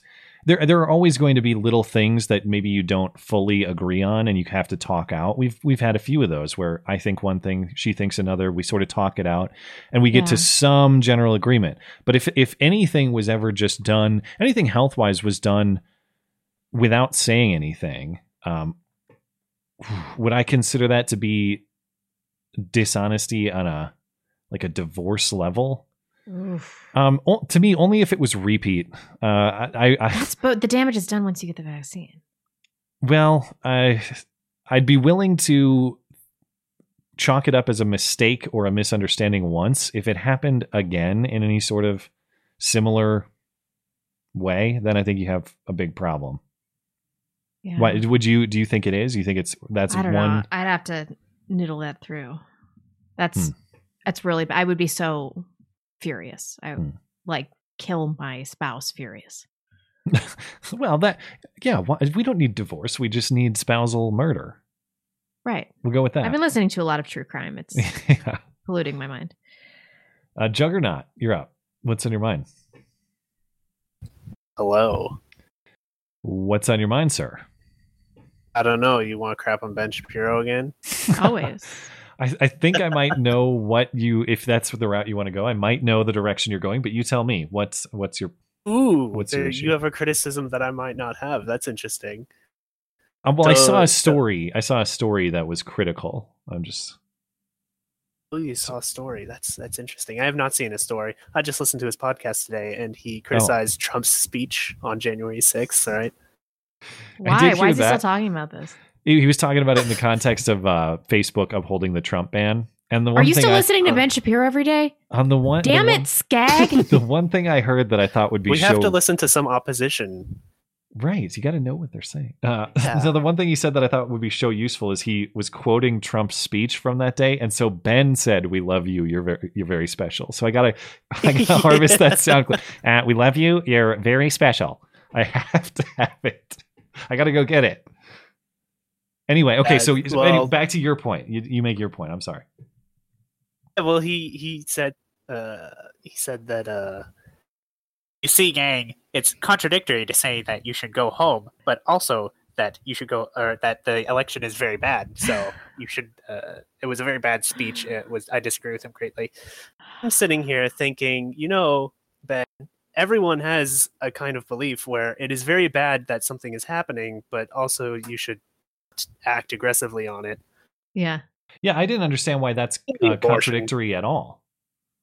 Exactly. Yeah. You can think the election was that was a trash annoying. election for any number of reasons, and also go home and go in peace. Yes. I, I- like I, he the, the the conclusion he was presenting, or at least the reasoning would lead you to believe, if you believe election wrong, you should riot at the Capitol. And what Trump was saying is the election was. Uh, I got to be careful. Susan might take. I'm quoting Trump. be Susan. careful. I'm quoting what Trump was saying is the election was a pile of crap, but but we should calm down and go home in peace. Like, yeah, yeah. That's there's not there's nothing contradictory about that. It's just so yeah, I, my point is I agreed with with I agree with you. I didn't really understand the, the point that he was making there. So preposterous. Also, one time he said that uh, if your kids go to a public school, they should be forcibly vaccinated. What? Was that in the context of Corona or was that just generally? I for, wasn't that just Generally, generally? he said that Yeah. generally. Yeah. Yeah. Well, the, the the story that I was referencing, um, someone emailed me a Mark Dice video this morning that I was watching, and I guess uh, after a stream recently, uh, Ben thought that the stream had ended, but the stream was still rolling. Which, to be fair, is like a nightmare scenario Blonde and I have always worried about, like the, the hot mic where you don't realize that you're live, but you are. It happened to Oh, Ben, so bad. and as far as What'd he say? as far as hot mic moments go, it's not really that bad. And honestly, I can sort of understand it, even though I think the reasoning is bad. He said um, there was something he said during the stream about pansexualism being weird. I don't know what he said, but he was saying, "Can?" And he said to his producer, "Can you cut that part where I was talking about pansexualism?" I he said, "I," and he said, "I don't want to get boycotted." So he must have made fun of pansexualism. Now, trust me, there are lots of times where we've had our stream and I've thought, holy shit, probably shouldn't have said that or probably shouldn't have done that. Should we cut we that? never I can, cut it out. I can sympathize with that, but I've never thought, um, uh, and and for, if it's your show, you're entitled. If you even if you just feel like you presented yourself poorly, you're entitled to say, well, I I, I don't think I explained that well. I'd actually like that deleted. You're entitled to that. What I don't Mm. like is it's going to get me boycotted. I mean, that's Yeah, that's kind of a bullshit reason to want to cut it, but Yeah, so he's hiding his true opinion because he doesn't want to get boycotted. Interesting. I didn't even know that. it's on Mark Dice's channel if you want to check it out. I will. All right. Well, I actually did want to ask you something else before I go. So We'll have to be really quick. if you will. Yeah. I just wanted to know what you were if you were going to do anything for your five year anniversary.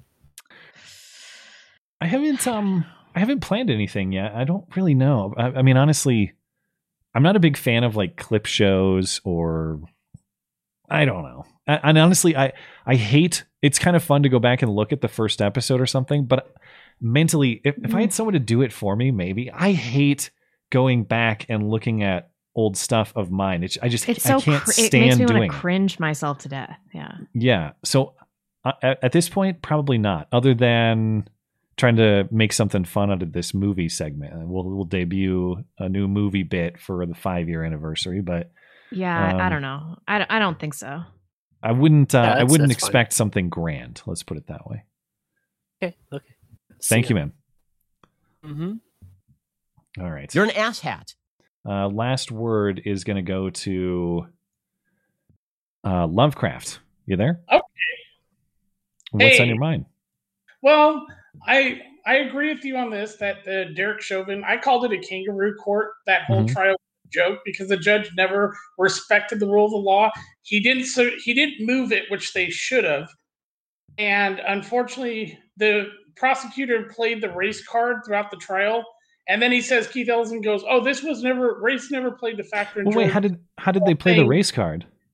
well, they they're it's like they know that you know they try to play oh Derek Chauvin, you know that George, poor George Floyd, the you know it's the black man versus the white guy, the white cop and everything, and Well, the, the what they were doing prosecutors didn't trial. do that They knew they had the jury where they wanted them because he kept it in the city where it happened, And of course, because nobody saw the initially saw the body cam footage, everybody's Yeah. like saw that little bit of footage in their Yeah. minds already made up. Yeah, No, I totally agree that the trial was racialized um, outside of the courtroom, one hundred percent, no doubt. Yeah. But the prosecutors didn't bring up race at all. They they Oh, okay. they never brought up um, um, Oh. Derek Chauvin, the white guy, George Floyd, the black guy. okay. But That I- must I'm have been not. strategy. Yeah, I mean it, that could even be strategic. To your point, I, I just um, but it, it, it's it, the point that that you're making is really interesting in that effectively, at least in the court of public opinion, Derek Chauvin is a convicted racist. There's no doubt about Yeah. that. Even though race was not really a central piece of the trial, strictly within the courtroom. Yeah. And here's another thing. It's like how okay when you look at the two men, it's like they were trying to make Derek Chauvin look like this giant man. He's only five nine, and George and George Yeah. Floyd is like what six four, six two. He's much taller. and almost And a hundred watch the whole pounds thing- heavier. Oh, yeah. Yeah, and he was resisting. The guy over there kept saying, "Just get in the vehicle, George. Just get in the vehicle." And he was like, he was like, "I'm not try- I'm not that type of guy." He's like, uh, you know, they offered to turn on the air conditioner, roll down the window, everything to accommodate this guy, and he just didn't want to. He just goes, "I need to be on the ground." And you know, it's like you have an expert that said he didn't have his knee on his neck; he had it on his shoulder. Yeah. And this is a common restraint for somebody out of control. And he even says, if I let you up, what are you going to do? Nobody even And even heard that part where Derek Chauvin asked George Floyd, is he saying, I can't breathe? He goes, if I let you up, what will you do? That means, are you going to get in the vehicle and go to jail? Right, and Because the- they have, he was out of control. And I, I didn't watch every minute of the trial, obviously, but I wonder one one thing that in my consumption of the trial seemed understated from the defense perspective was that George Floyd asked many times to be on the ground. I, not that Yeah. that's I conclusive, lay on the ground. I but lay it creates an argument to me that letting him be on the ground was actually per his wishes. It was kind of Yeah, exactly. kindness according to what he wanted. Yeah. And because he's high out of his mind, you have to be a little cautious with making sure that he doesn't get up and run, get up and attack someone, get up and do something erratic. But And that look on Derek Chauvin's face with the frustration with all the people screaming at him who had not seen what had consp- happened before. And they're screaming at him, and he's trying to get George Floyd to comply to get him to jail. George Yeah. Floyd kept saying, I can't, I need to be on the ground. I need to be on the ground. yeah. And it's like, what else are they supposed to do? They're accommodating this guy. They're being quite pleasant with him. In fact, the whole time, just being, you know, they're not trying, they're not abusing him. They're not, they're just trying to get him to jail. And yet they call him a monster and say, oh my God, he did this terrible thing. And then you see the body cam footage, you realize what really happened. Yeah. And it's like, it's all right there. But the here's the problem. They settled, they gave that money to his family. It was already over that moment. The moment they Yeah. gave his family, the city gave his family that settled over George Floyd's death. You know, the, the city gave him, you know, that settlement. That was it. There was no Well, way Derek Chauvin could get a fair trial. And you wonder, the- yeah. Speaking of the fix being in and other things we were talking about earlier, th- there's no chance that was coincidentally timed, is there? No, no. And here's the thing: any reasonable judge, after this guy said that, yeah, he basically he's BLM. He even wore a BLM T-shirt. Yeah. And he said, yeah, we pressured. If see, I think in Minnesota, to get a conviction, it has to be unanimous by all jurors.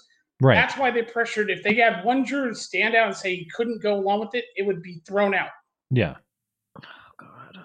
Yeah. And that's the sad thing, is that they pressured this juror and he gave in and he let them win. Yeah, and well, you he was could also see- probably going to get murdered if he didn't. Well, yeah, and that alternative of the uh, the woman who said, yeah, she was afraid that that's why she was going to convict him out of fear that they were going to kill her, and I understand that. I Yeah. understand that the, that if they said that it was simple fear that after seeing what Maxine Waters said Yeah. and everything, and the fact that they weren't sequestered, so they didn't see all this stuff that their minds weren't weren't like, oh my god, if I don't if I don't do give in, I'm going to get killed, and so they had they. I knew he was going to get convicted. I, f- I feel It's stupid sad. for feeling blindsided by it in retrospect. Um, Yeah. yeah. A lot of people like even even Eric July talked about this and said that oh there's no way Derek Chauvin's not going to prison. Yeah. They fixed this. This was you're all being fooled. It's like the election. And Yeah. He said you guys were everybody who thought that Trump had a chance of winning this. This fix was in from the beginning. Hmm. There was no way. I mean, look what they're doing in Arizona. They just said that you know the mail-in ballots don't have to signatures do not have to be verified now. Hmm. It's over. Well, thank you for the thoughts, man. Oh, I yeah. appreciate the the enthusiasm and the well, this was passion. my first time getting Yeah. on, and hey, blonde, you look great. Oh, thank you. Mm. You're welcome. Thank hey, you, Matt, man. You look great too. Oh, I appreciate it. Thank you. Have a great Yeah. night. Appreciate the call. You too. Thank you. All right. So that'll do it on calls. Thank you to our callers tonight. And um, thank you for your patience. If you did not make it in, appreciate you guys hanging out. And if you'd like to participate in the show, but you can't do it live or you're having trouble getting in live, you can, of course, send us an email question. Do that on the uh, contact page of my website. That's mattchristiansenmedia.com slash contact. There's a call-in show question form there for your use, and we'll respond in the last segment of the show each week, as we will right now. Uh, E- Ava Viva, I think that's what this is. Ava Viva says, Matt, how would you respond to Michael Knowles' argument that we have a responsibility to ourselves not to be cruel to animals, not because it is bad for the animals, but bad for our own soul? Interesting. I like the argument because it squares the circle that I don't really mind using animals in any way that is useful to humans, but senseless cruelty is wrong. Well, that's interesting. I'd have to hear him explain that more thoroughly because that's an area that I have that people have asked questions about, and I've promised to Jen Psaki circle back on it and and think about uh, how you would say that that there's um, a moral obligation not to abuse animals that doesn't necessarily elevate animals to the same rights that human beings have. That's really Can we talk about Nikki Phillippi right now? I don't even know what the, I don't know the reference. Okay, so sh- the internet's melting down because she had a bull terrier that she raised from being a puppy uh, with her husband, nine years old, and the bull terrier bit her baby in the face. And so she put the dog down, which is the right thing to do because the dog bit her baby in the face. Hmm. Uh, internet is trying to fucking cancel her for animal cruelty. How I don't know that this matters that much, so I'm not saying it makes a moral distinction. I'm just curious how bad was the damage to the baby? Not bad. Okay. A bite Well- mark on the face, not disfigured. Um what's the the as far as the mob, what would they want? Like give up the dog to live with someone else or Yeah, but it's just going to bite somebody else in the face. I suppose if you gave it to somebody else who was fully aware of the problems of that dog and maybe could correct it. I don't know. Aren't you just- morally liable for any subsequent children the dog bites? Um, if there was deception, I would say so. But if there was no deception, I think that's on the next. I, I don't know. I could I could I see where you're coming from, and I I don't think that it's inherently wrong to do what she did. I suppose. But people Um, get so hung up on this animals thing. It's like we are masters of our domain. I don't think we Mhm. should be cruel to animals, but I think we should eat them. And if they Uh, bite our children in the face, I think we should. I'd have to hear his argument more thoroughly, but that does make sense to me. How many, how many uh, sensible, well-to-do animal abusers do you know? how many of those people are living Yeah. Perfectly healthy lives while they mutilate animals in their backyard or something like that? I don't know if that's really what he what he's talking about though. Well, it's it's bad. It leads to an unhealthy life for you, is if I understand the argument correctly. And again, I haven't heard it. I'm relying on this paraphrasing. What are we talking about with animal cruelty though? Well, you're not. I don't think you're talking about simply humane animal slaughter for the purpose of food or other resources. I think you're talking about. But that's what people are freaking out over that that she's uh, committed some kind of horrific. The people are saying it's animal murder. Murder. well, typically, I mean, when dogs bite, they're put down all the time. That's not an uncommon occurrence. Someone That said, "Has Blonde ever had a pet?" Yes, I'm a dog owner. When you have children, your dogs get deranked. This this like dog mom thing. It, it's so fucking stupid. They are still animals. Like I love my dogs. They're they're good boys and everything like that. One of them bites Emmeline in the face. Like I, I'm gonna put that dog down so fast, so fast. Well, thank you for the thoughts, Ava Viva. I will have to. If you want to email me, I haven't heard uh, the argument presented by Michael Knowles. So if you have it handy, you want to email it to me, I'll check it out. Timja, the rice man, says, Shut up and dribble. Sports fans don't want politics and sports. At the same time, I'm seeing conservative commentators promote certain athletes who share their views. What's your opinion? Do we stray from our principles? Um, Hmm. Sports are dumb, and so I don't care about any of these things, but I guess we should use people to promote our agenda when possible. Is that a principled stance? No. Do I care? No. So this is a Matt question. Um, to me, it's about understanding your audience. And like, uh, uh, for example, just a few weeks ago, the Twins, my favorite baseball team, they were tweeting out about the Chauvin trial. So in between their tweets about losing baseball games, they're tweeting paragraphs about their opinions on the Chauvin trial and donating money to racial benefits, uh, d- d- racial charities, or some such nonsense. And um, and I responded something to the effect of like, um, you know, your your facts are wrong here, but also you are a baseball team. Like, why don't you just play baseball? Basically, a shut up and dribble type tweet. And people Yeah. responded to me saying, "Oh, wrong. It's their account. They have the right to post whatever they want." Well, of course they do. I'm not saying they Yeah. should be banned. I'm not saying they don't have a First Amendment right to voice their opinion about the Floyd trial. It's understanding that people follow that account for baseball in the same way that I understand people follow this show for our particular brand of politics and news analysis and community and all the other stuff. The analogy here would be if I start the Sunday show and say, um, I know you guys love uh, politics and news and cringe to laugh at, but we're not doing that anymore. We're going to do baseball box scores. We're going to read all the box scores from the newspaper about Sunday's games. Everyone would leave. And the argument is not, oh, what are you saying? I don't have a right to read box scores? Well, of course I do. It's just nobody wants to hear me do that. In the same way, the ba- nobody wants to hear baseball teams or LeBron James or any of them. Shut up and dribble doesn't mean you don't have the right to say to speak your mind. else. It's understanding why people enjoy your product. And particularly, like I don't even have a problem with athletes who have a, views on politics necessarily. Like you want to talk in an interview to a magazine and it Well, gets into so that. So annoying. It's like this is not what you're doing for a living. This is not what you're getting Yeah. paid for. Like, why do we have to have this conversation? I just especially don't want to see it in the product that is the game. Nobody's tuning in for that. So, yeah. Um, and by the same token, so to stick to consistency, should I be, let's say somebody comes out tomorrow and says exactly what I believe about whatever political issue. Should I say that's great or should I say that's bad? Again, it would depend on, depends. Like, are they putting on the football helmets? Um, Derek Chauvin did nothing wrong on the back of their. I, I wouldn't be in favor of that either. Um, but At if some someone, point, we've got to fight back though in in these spheres. So I don't even care if people do that. I suppose I just don't want political sports leagues, even if it's politics I agree with. I tune in for sports, not MSNBC or um, Newsmax or anything like that. well, you're gonna have to give up your bread and circuses, man. I guess.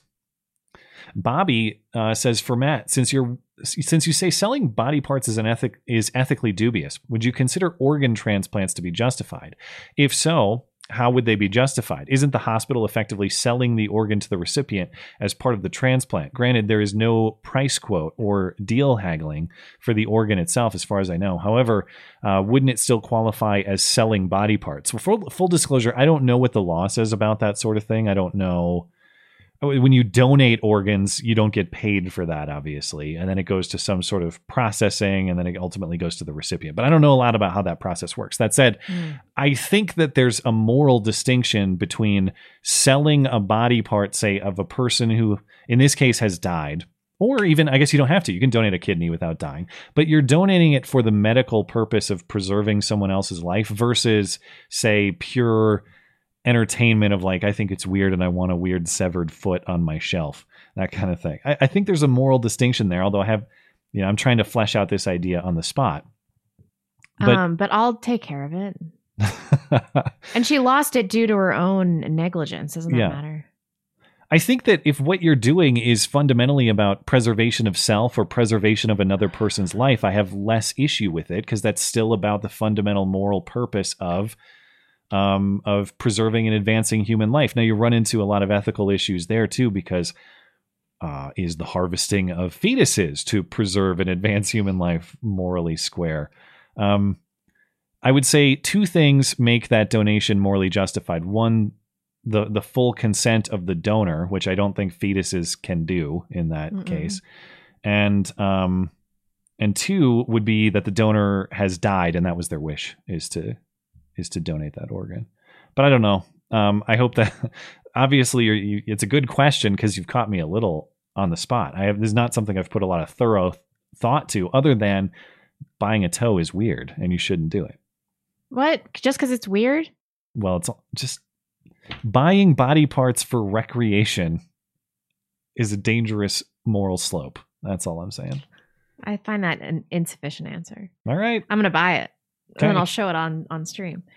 Uh, this is Charlie. Matt, you said that you would always see a movie through to the end, but you should try Nomadland. I fell asleep watching it, so we switched it off, but I have to finish it. My wife refused to watch anymore. I can't help seeing how disgusting it is for Hollywood to bathe in the glory of filming poor people at the limit and going to their self indulgent award show to say how brave an actress was to lower herself to their level before she gets her servant and takes her to her award in her mansion, uh, uh, takes her award to her mansion. At this point, I see the Oscars as an avoidance list. Are Hollywood's Oscar picks getting worse as the politics get worse? I thought this was funny because I loved Nomadland. I thought it was a Hmm. fantastic film. Um, that that embodied the destruction of American industry. Uh, I really liked it, and the Chinese woman, the Chinese director that made it, has been uh, blacklisted. I think that like the Chinese government's going to murder her. Doesn't that count for something? Uh, I couldn't tell you much about Oscar picks and Hollywood award shows or anything like that. Obviously, I'm not well connected to movies, but I'm even less well connected to their circle jerks about them. Um, so it's comments a little bit outside my wheelhouse, I suppose. I will say, as on the topic of uh, not being able to finish movies, the last one, I, 99% of movies I, I watch, even if I hate them, I, I pretty much always finish them. The last one I couldn't finish was The Ridiculous Six with Adam Sandler on Netflix. The, the and and I even watched what was the other Netflix exclusive he made with David Spade that was about doing over your life or something. Was it the was it called The Do Over? Uh what the hell was that movie? Yeah, it was called The Do Over. That movie was horrendous and then The Ridiculous 6 was so bad I couldn't even finish it. Well, I kind of feel like that's on you. Although Adam- Adam, Sandler was in an excellent film that I watched recently called Uncut Gems. So Huh. good. He had a Netflix special too that was like kind of intermittent stand up bits. And Hmm. he was doing his kind of musical routine of weird songs and stuff. Actually, really good too.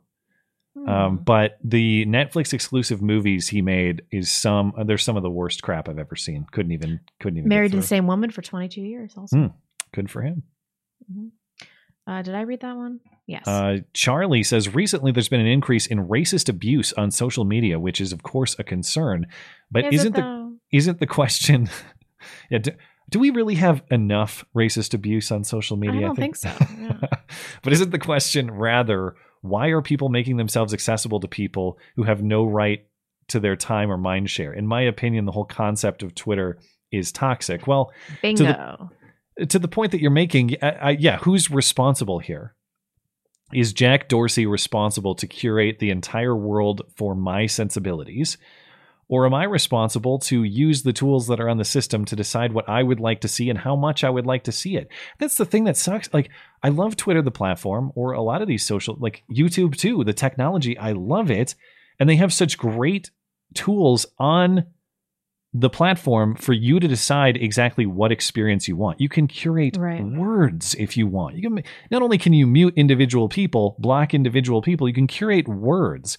And if the individual wants to make their own view or use of the platform as restricted as they want, that's great. That's a that's perfectly fine. That's an exercise of freedom that doesn't stop other people from exercising theirs.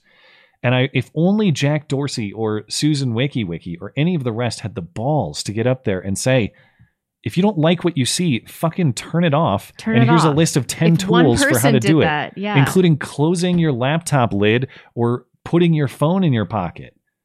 Yeah. If they just said your the responsibility for your user experience outside of US law is on you and we're going to give you every tool that you want to make the experience your own. But they don't. Yep. They, they instead they have to be your mom and they have to Yep. nanny everybody. I know. Uh, White Boy says, Blonde, have you watched Doctor Strangelove? Strangelove? If so, do you plan to put it on the list? Yes, and yes. That was an easy one. Is it already on there? I haven't even looked. Or Uh, no, but I should put it on there Hmm. right now. Let me do that. Skaggs woke ex trans wife from another life. Always good to hear from you. Dear Matt, how do you plan to raise your children uh, with regards to religion. My fiance is a Christian and I'm agnostic, um, though raised uh, though raised Christian. We both want children, but we have different ideas on how to approach it. As someone from a Christian background, I recognize the beneficial value that Christianity can have on a person's moral character when done properly, but I'm also uncomfortable teaching children a narrative purely for its utility, regardless of its truthfulness. Uh, it's not exactly on par with Santa Claus, if you get my meaning at all. So I don't necessarily have a plan for a specific religious teaching at this point, though. As we talk about all the time, I'm sort of on a a faith quest of my own that honestly could change or further develop in the coming year or two. And by the time that this kid is old enough to kind of get it, there might be something of a plan like that in place. But it doesn't exist right now. Um, even more than, I shouldn't say even more than, because it's not more important. Um, but I will raise my kid to be a critical thinker. I don't necessarily, it's not a set of beliefs that I think my child has to uh, uphold. I just want my kid to know why he believes what he believes. Unless it's a girl, then she should follow blind. then it's totally different. Yeah. And of course, I will do my best to present what I believe are the best ideas and the best values to that kid. But it, it's important to me that that he understands why. And if, if religion, um, traditional faith, any of that stuff is part of it, which very well could be, that's the approach that I'm going to take with it. Is th- these are why we believe these things, not just um, you will believe this or you you you're you're bad, something like that. yeah. So it, it's not ironed out yet, but I I have an understanding of how it would be presented and taught if I even if I don't know what exactly will be taught on that front. Thanks for the thoughts. This is from Jared. My wife just took a job that involves a lot of travel. We were long distance while dating, but this feels different somehow because you're married. Of course. Any advice on how to keep our bond strong while she travels the country? Uh, it's impossible to keep a bond strong while you are not together. She needs to quit her job. Why is your wife working? Yeah, Jared. Yeah.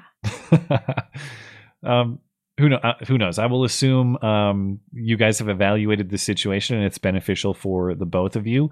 The, the as, as It's someone who- not. it's not Well, beneficial it's- for the both of them. it's certainly not ideal. Um, No. but How much money would you have to make to be apart from Ping? Uh, it de- it depends. It depends on how long. Uh, it depends how far away, how easy it is to get back. All of those sorts of things. If I felt that I was putting my family in better position by doing it, yeah, sure. Um, but if but assuming that you've made that decision, that this this is for all factors considered the best thing for you guys. Uh, we of course did a long distance relationship for um how long? I mean, my God, that was about eight months, something like that. It's miserable. And all things considered, I think we got through it pretty well, but that's because we had a plan of how this was going to end. yeah. If you do it indefinitely, I think you're in a lot of trouble. So I hope it's not indefinite. I hope there's a, a clear goal of this is until how long and this is what we're trying to achieve with it. If it's if it's just this is the indefinite normal, odds of success lowered. Um, No. But It's also a recipe for infidelity. that, that that's that's a consideration too. And assuming you got all that considered and you're just looking for how do we get through this time frame that we have in front of us, the best thing that worked for us, um, there are a bunch of great websites where you can watch movies together and even be on camera and talk to each other. Oh man, we would just watch like hours of YouTube bullshit or weird movies. And it's it's not the same as being on the couch together watching something, obviously. but Close though. as far as the internet goes, it's still pretty close. You still get all the um it, it, it to me it was a lot less awkward than just like getting on Skype or on FaceTime on your phone and just talking with each other. Though that's important, there's nothing wrong with that, but like having something to watch or engage with together made it a little more fun and you don't feel like you have to like you can both just sit there and watch for a minute too. You don't have to be constantly talking and advancing a conversation. You had an end in sight though. What if she had Yeah. a job where she was just traveling for indefinitely? This is such bullshit. It'd you be much you should just get her maintain. pregnant so that she has to quit. There you go. Good luck, Jared, and um, and all the best to your family. McMonahan, do you think it's important to give children a sense of ethnic identity? Will you encourage your own children to embrace their Anglo Scando heritage? Um, I will, although my husband won't. Hmm. I'm uh, I'm just kind of interested in that stuff. Um, you know, I used to, like when I was younger I'd go to my grandma's house, it was just full of all kinds of Danish trinkets and cool stuff that in retrospect I think I'm much more interested in now, partly because I'm an adult and I think as you grow older, where you came from and your family heritage becomes a little more interesting to you. And the other part is because I've been told that I'm an evil, terrible, racist white man. And so now, now I just feel like I have more interest in, I don't know, I guess the culture that created me that's so terrible and awful. And, Well, and you are evil. Um, but uh, I, I don't know that it, it, it won't be a focal point for me, but I think it, it will be just sort of um, a fun theme to teach the kid about. You know, like um, like I said, I bought that cool toy Viking axe at the store that I saw because I just I wanted to have some. Something for your daughter. If it's my daughter, then it'll have to wait, or I, I don't know. But you know, it, to me, it's more of like a just kind of a fun thing as opposed to like a, a crucial a crucial piece of the of the kid's upbringing. Um, but yeah, I, I want my kid to know generally like family history stuff and and different cultural pieces and and things like that. Yeah. Uh, Incompetent Hand says, with a big tech crackdown and questions around 230, do you see free thinkers ending up on the dark web? I know you've got a movie list, but I'd recommend Firefly again. There's a scene where a father exclaims, you were in a blackout zone. Clearly, it's a place where the government can't listen, as in free speech zones are illegal. January 6th Fallout, do you see a future where opinions are essentially criminalized? Well, that's why I'm laughing. I, I'm not trying to dis, um, dismiss the question. I just think when you think dark web, you think of like, this is where you go for human trafficking. This is where you go to yeah. steal someone's identity. This is where you go to have a open conversation about the politics of the day. Uh, Yeah. We're trending in that direction. Will it get honestly, if it got that bad, I hope not, but I think maybe so. that's almost a warlike state at that point. Yeah. If, you, if you can't speak freely without going to these weird underground corners of either society physically or the internet virtually, that's not sustainable. Like that that's a second class citizen status and that's not Well, sustainable. aren't we? I mean, we're close, aren't we? uh we're the trajectory is there. Yeah. Yeah. So Is that the I- last one? Yeah, I think so. I just my god, the idea that there are like black markets for speech. is almost preposterous, except it, we're there. Man, I saw the craziest shit on the dark web. It was this bitch like talking about her chickens in her garden and she was wearing a dress. this is what we're going to get to. I know. anyway. All right. Um, thank you for the uh, questions, guys. Appreciate it. And we'll uh, catch up with our chatters. We'll call it an evening. Mostly peaceful gun owner says my grandmother refuses to see any of her family even though she's vaccinated. We all offered to get the jab as well uh, as wear masks if she would let us see us. I'll never forgive these fear mongers. That's on your grandma. Well, um, if anyone's if anyone's particularly vulnerable to that sort of uh, fear mongering, it might be grandma. You know, I don't know. It's true. I- you're, you're probably right. I mean, at the end of the day, if we allow ourselves to be conditioned to turn against our families themselves, um, that says something about the propagandist, but it also says something about our own. About us. I mean, if my stand up to it. grandma was like, "You need to get the vaccine to see me," I'd be like, "Uh, hope you enjoy dying alone," because I'm not doing that. See you later, bitch. That's- Yeah, I would. That's exactly what I would do. Uh, that's a that's an absurd request. I'm I'm not doing it. Not Hope you enjoy bingo night. Yeah. Anyway, You old hag. um, Chris Hines, everybody stutters one way or another. So check out my message to you. As a matter of fact, don't let nothing hold you back. If the scat man can do it, so can you. Ba ba ba ba dee da ba ba da boo. Bee ba ba ba. You know the man? oh yeah, no? okay, yeah. I wouldn't have known the song, so it's good that you got that one. But now that you sing it, I know what it is. snowing wine drops. Just because Alberta is going into another lockdown, you both are freaking normal, unlike our leaders. Ugh, another lockdown. Why? God, I don't know. I haven't followed all the Canadian uh, lockdowns and politics stuff super closely. I did see they were going after that um, that pastor guy who kicked them out of his church on Easter Sunday. They're still going after him. Still? Yeah, he's in Calgary, I think. So, and I don't know. It's like I, they. I saw some stuff too. There's even interprovincial travel restrictions. So a friend who lives in British Columbia was messaging me. Yeah, I can't leave this region of my province that's like 1200 miles wide. so they they tell you like you can go 1199 miles away from home, but if you cross this line into This this, is the area, one line. They're probably just- monitoring that that there too. and it's like who the hell has coronavirus in these parts of Canada? I'm sure also, who cares?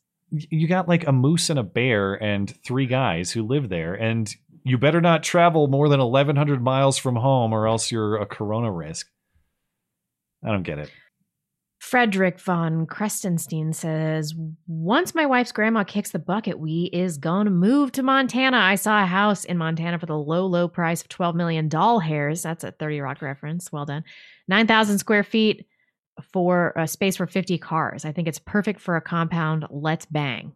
that sounds bozeman affordable these days holy cow Yeah, that's really. that sounds like a steal um all the best to your family of course and um and uh if you decide if or when you decide to head out this way if i can be of use to you just send me an email. But um i still love this state. And uh, there are they we just we just had a couple levies on the ballot on tuesday. 60 40 this town still voted to increase property taxes again they never see a property tax increase they don't like. It's the same idiots who are like, "Oh man, housing is affor- like, housing isn't affordable in this town. Let's make the rich people pay for all this stuff that we want. I can't believe my rent went up." Yeah, stop making housing less affordable with your voting if you're complaining about how you can't find an affordable apartment, you son of a bitch. But that's not to say that this state is a loss. This is a gigantic state with a lot of great places to live. And for now, a state legislature and a governor that are 100% going in the right direction. So there's a couple blue pockets you got to watch out for. But other than that, a lot of opportunity for you.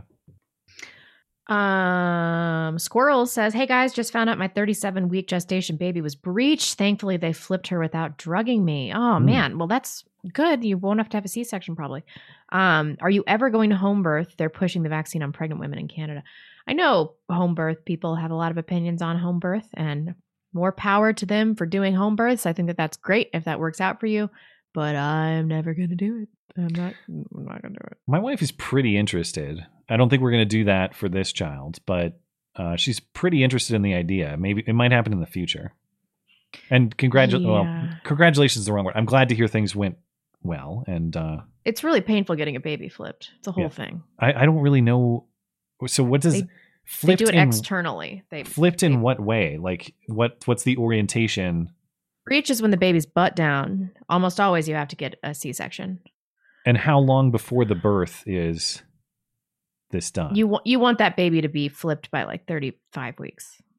Okay, so it's not like it has to be in that position for a while before labor. It's not like a, no, you your the baby can flip 5 minutes before labor. They just Oh. as they get bigger it becomes more difficult for them to turn. gotcha. So they have to hang out upside down for a while. Then ideally, that's that's what's supposed to happen. Yeah, I mean, I think ideally your baby's supposed to be out of breech position by like 32 weeks. They'll start to get really worried around 36 or 37. Hmm. Yeah. Um All the best to. Marshall Appreciate it. Francis says Matt Walsh said nothing wrong. I don't even know to what this is referring. I don't know. Did he say anything recently? Um, I guess I didn't see, or maybe I don't know. it's something going on on Twitter right now? Maybe I'll have to check. I don't know. Um Blonde's Bun says enjoy boys, you'll never see Blonde's real buns, nor would you want to. They're not what they once were. Steven Suarez says, Blonde, share photos of your oddities on IG or you're a liar. I have some up there. But when I get my toe, I'll share a picture of the A toe. good opportunity for a feature presentation. Yeah. Thunderstorm says, Why do I want to know this? Blonde, do plan on painting the toenail? No, I'm not going to touch it. I, want, I want that toe exactly as it is gangrenous, long toenail. That's where we enter real immorality. That's real sinner shit. If you start Yeah. painting that toenail pink or something, Yeah. It's really expensive. That's the other thing. are you comfortable sharing how much? Okay, so it's listed for 325, but I'm pretty sure I can get her down to 200 bucks. And I'd pay 200 bucks for it. Two hundred dollars for a toe. I have never seen anything like that before. All right. Have you ever seen a toe for sale? No, but I I don't really frequent the shops that would have that sort of exotic It's a item big either. toe too. It's not a baby toe. It's the it's the it's the big guy. Is it a big big toe or average size or small? No, it's a woman's, so it's a small big toe. Can you on the severed side of it? Did they actually bother to say sew up the skin, or can you see like no, the bone and you stuff? can see the whole cross section. Wow, that's anatomically interesting. It is. I want it. okay. Um, Matta Hat Tat Tat. Blonde, you want a toe? I can get you a toe by three o'clock this afternoon with nail polish and matte. How about the girl's name Antoinette? That's pretty. Ooh, I kind of like that. Um, uh, that is not on our list, but I do like those. One thing that I was trying to think of is like old west sounding names, but we didn't really arrive on one. Antoinette Daisy. is. I love Daisy. It's not uh, high on the wife's list, so I think I'm out on Daisy. Oh, good. Um, I can use it. Yeah, if you want to claim that for your next, you you, you probably uh you probably got me on that. Um, but I do like that name. It's it's got kind of that old feel that I like without being I don't, without being like an absolute grandma name. I don't want Yeah. uh, an absolute grandma. Like I like the name Pearl, but I think we're getting into some Mildred territory. That's pretty grandma-y. Yeah. Yeah. Darlene Cates. Did I miss one? I did. Eric Burns Marsh. Ever since I could remember, I've been aroused by deep dish pizza. Pansexuality is very much real. Ayo. Is a deep dish pizza a pan pizza though? I don't know. Uh, I like uh, generally I like thicker, doughier crust on pizzas, but the actual Chicago pizza that's basically lasagna, that's too far. That stuff is I, I'm with you. that stuff's disgusting. Darlene Cates, need to check out yesterday's Hush Hush episode by Barnes at vivabarneslaw.locals.com. Hmm. Talks about COVID 19 and AIDS and the coincidences between the two. Blonde, don't worry about the makeup. If you like it, it's good enough. It's mostly a product of laziness. I'm not wearing very much makeup. You know who else was involved with AIDS? Homosexual? Dr. Fauci. Oh, he was in, he was involved with AIDS. He, he did a lot of AIDS work back in I the day. So he did, though, for real. uh, Dr. Fauci, as far as I understand, created AIDS. I'm working on that theory. We are banned. It's over. Uh, Marlon Yeah. Moncrief says to Blonde, given that your husband is a veteran and thank you for his service, do you believe that Americans America should restore conscription? If yes, which kind? A regular peacetime draft Hmm. or an emergency wartime draft? Uh gosh. I mean, I hope we would have enough in the way of voluntary soldiers that we wouldn't have to do that. But um I think it would be hilarious if women were drafted. So maybe uh universal emergency wartime draft.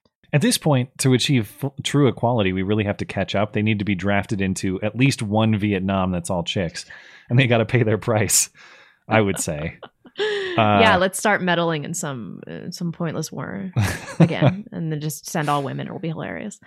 Preferably a Muslim country uh, for maximum laws. Um, Knuckle Hunky Buck. Once you pick up that toe, do you want to check out my my Force Kin collection and see if it catches your eye? I Had to spell it that way. Wiki Hmm. wiki. Uh, gross. Well, isn't that a thing too? Aren't aren't foreskins harvested for weird products Lotion. of some kind? Isn't that? Don't they do that? Yes. Okay. Well, you're as soon as you get that toe, just remember you're one step away from foreskin lotion. You've opened That's this. crazy. You've opened the door. That's nonsense. I'm not going to use the toe for any kind of purpose, and it didn't come off of somebody's penis Just involuntarily. like marijuana is a gateway to meth, severed toes are a gateway to foreskin lotion. well, I've never done meth, and I've smoked copious amounts of marijuana, so Maybe you're I one of the I select cannot few. put foreskins on my face. I I can quit severed toes whenever I want. I've got. I can do it. I can control. quit. Uh, I got to reload. Do you have this up? Um, I don't, but I'll I'll check some Aladdin's real quick. Nightmare. I still have. Blonde, check the laws. State and fed. It might be illegal to purchase any body part, even that toe. Don't get set up for a sting. Love you guys. Stay safe. It That's is true. fine to ship between Colorado and Idaho. Oh, it's not even in Idaho. No. You got to go You got to go down to Colorado to get this thing. I could have it shipped to me. you We- can I had order to it? talk with the lady. I can. okay. Over on uh, Trovo, C2K says bitching uh, about Blonde's toe purchase so much. I'm starting to worry. Uh, he and Ping 2 are going to hate the baby shower present I got them. It's one of those lamps from an. Oh, come on. It's one of those lamps from an old Polish camp. Can you even say that? That's not real. Uh, yeah. Um, although uh, skin furniture jokes used to be kind of uh, an inside joke between us. Ooh, just about you know creepy people making you might you might become one you you might buy a skin lampshade after this uh yeah.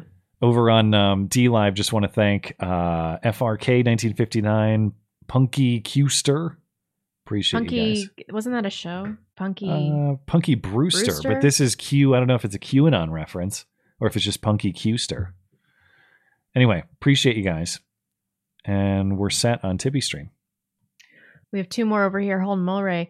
Uh, regarding your emails on animals, your email on animals and morality, whoever is righteous has regard for the life of his beast, but the mercy of the wicked is cruel. That's in Proverbs. Hmm. Man was made to steward over them by God. I'm with you. I agree.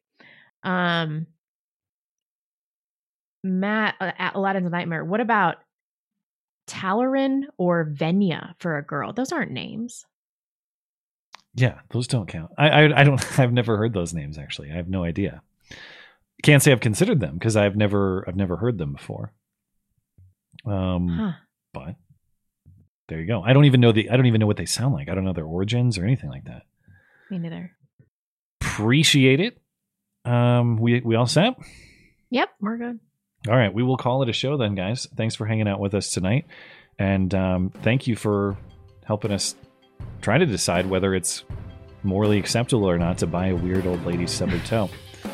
Perhaps we'll get more clarity on that in the future. We will circle back to that and whatever the hell else happens uh, this week on Sunday. I don't even know what we're going to talk about. I don't have that much in the notes, but surely The much news will, will happen. provide.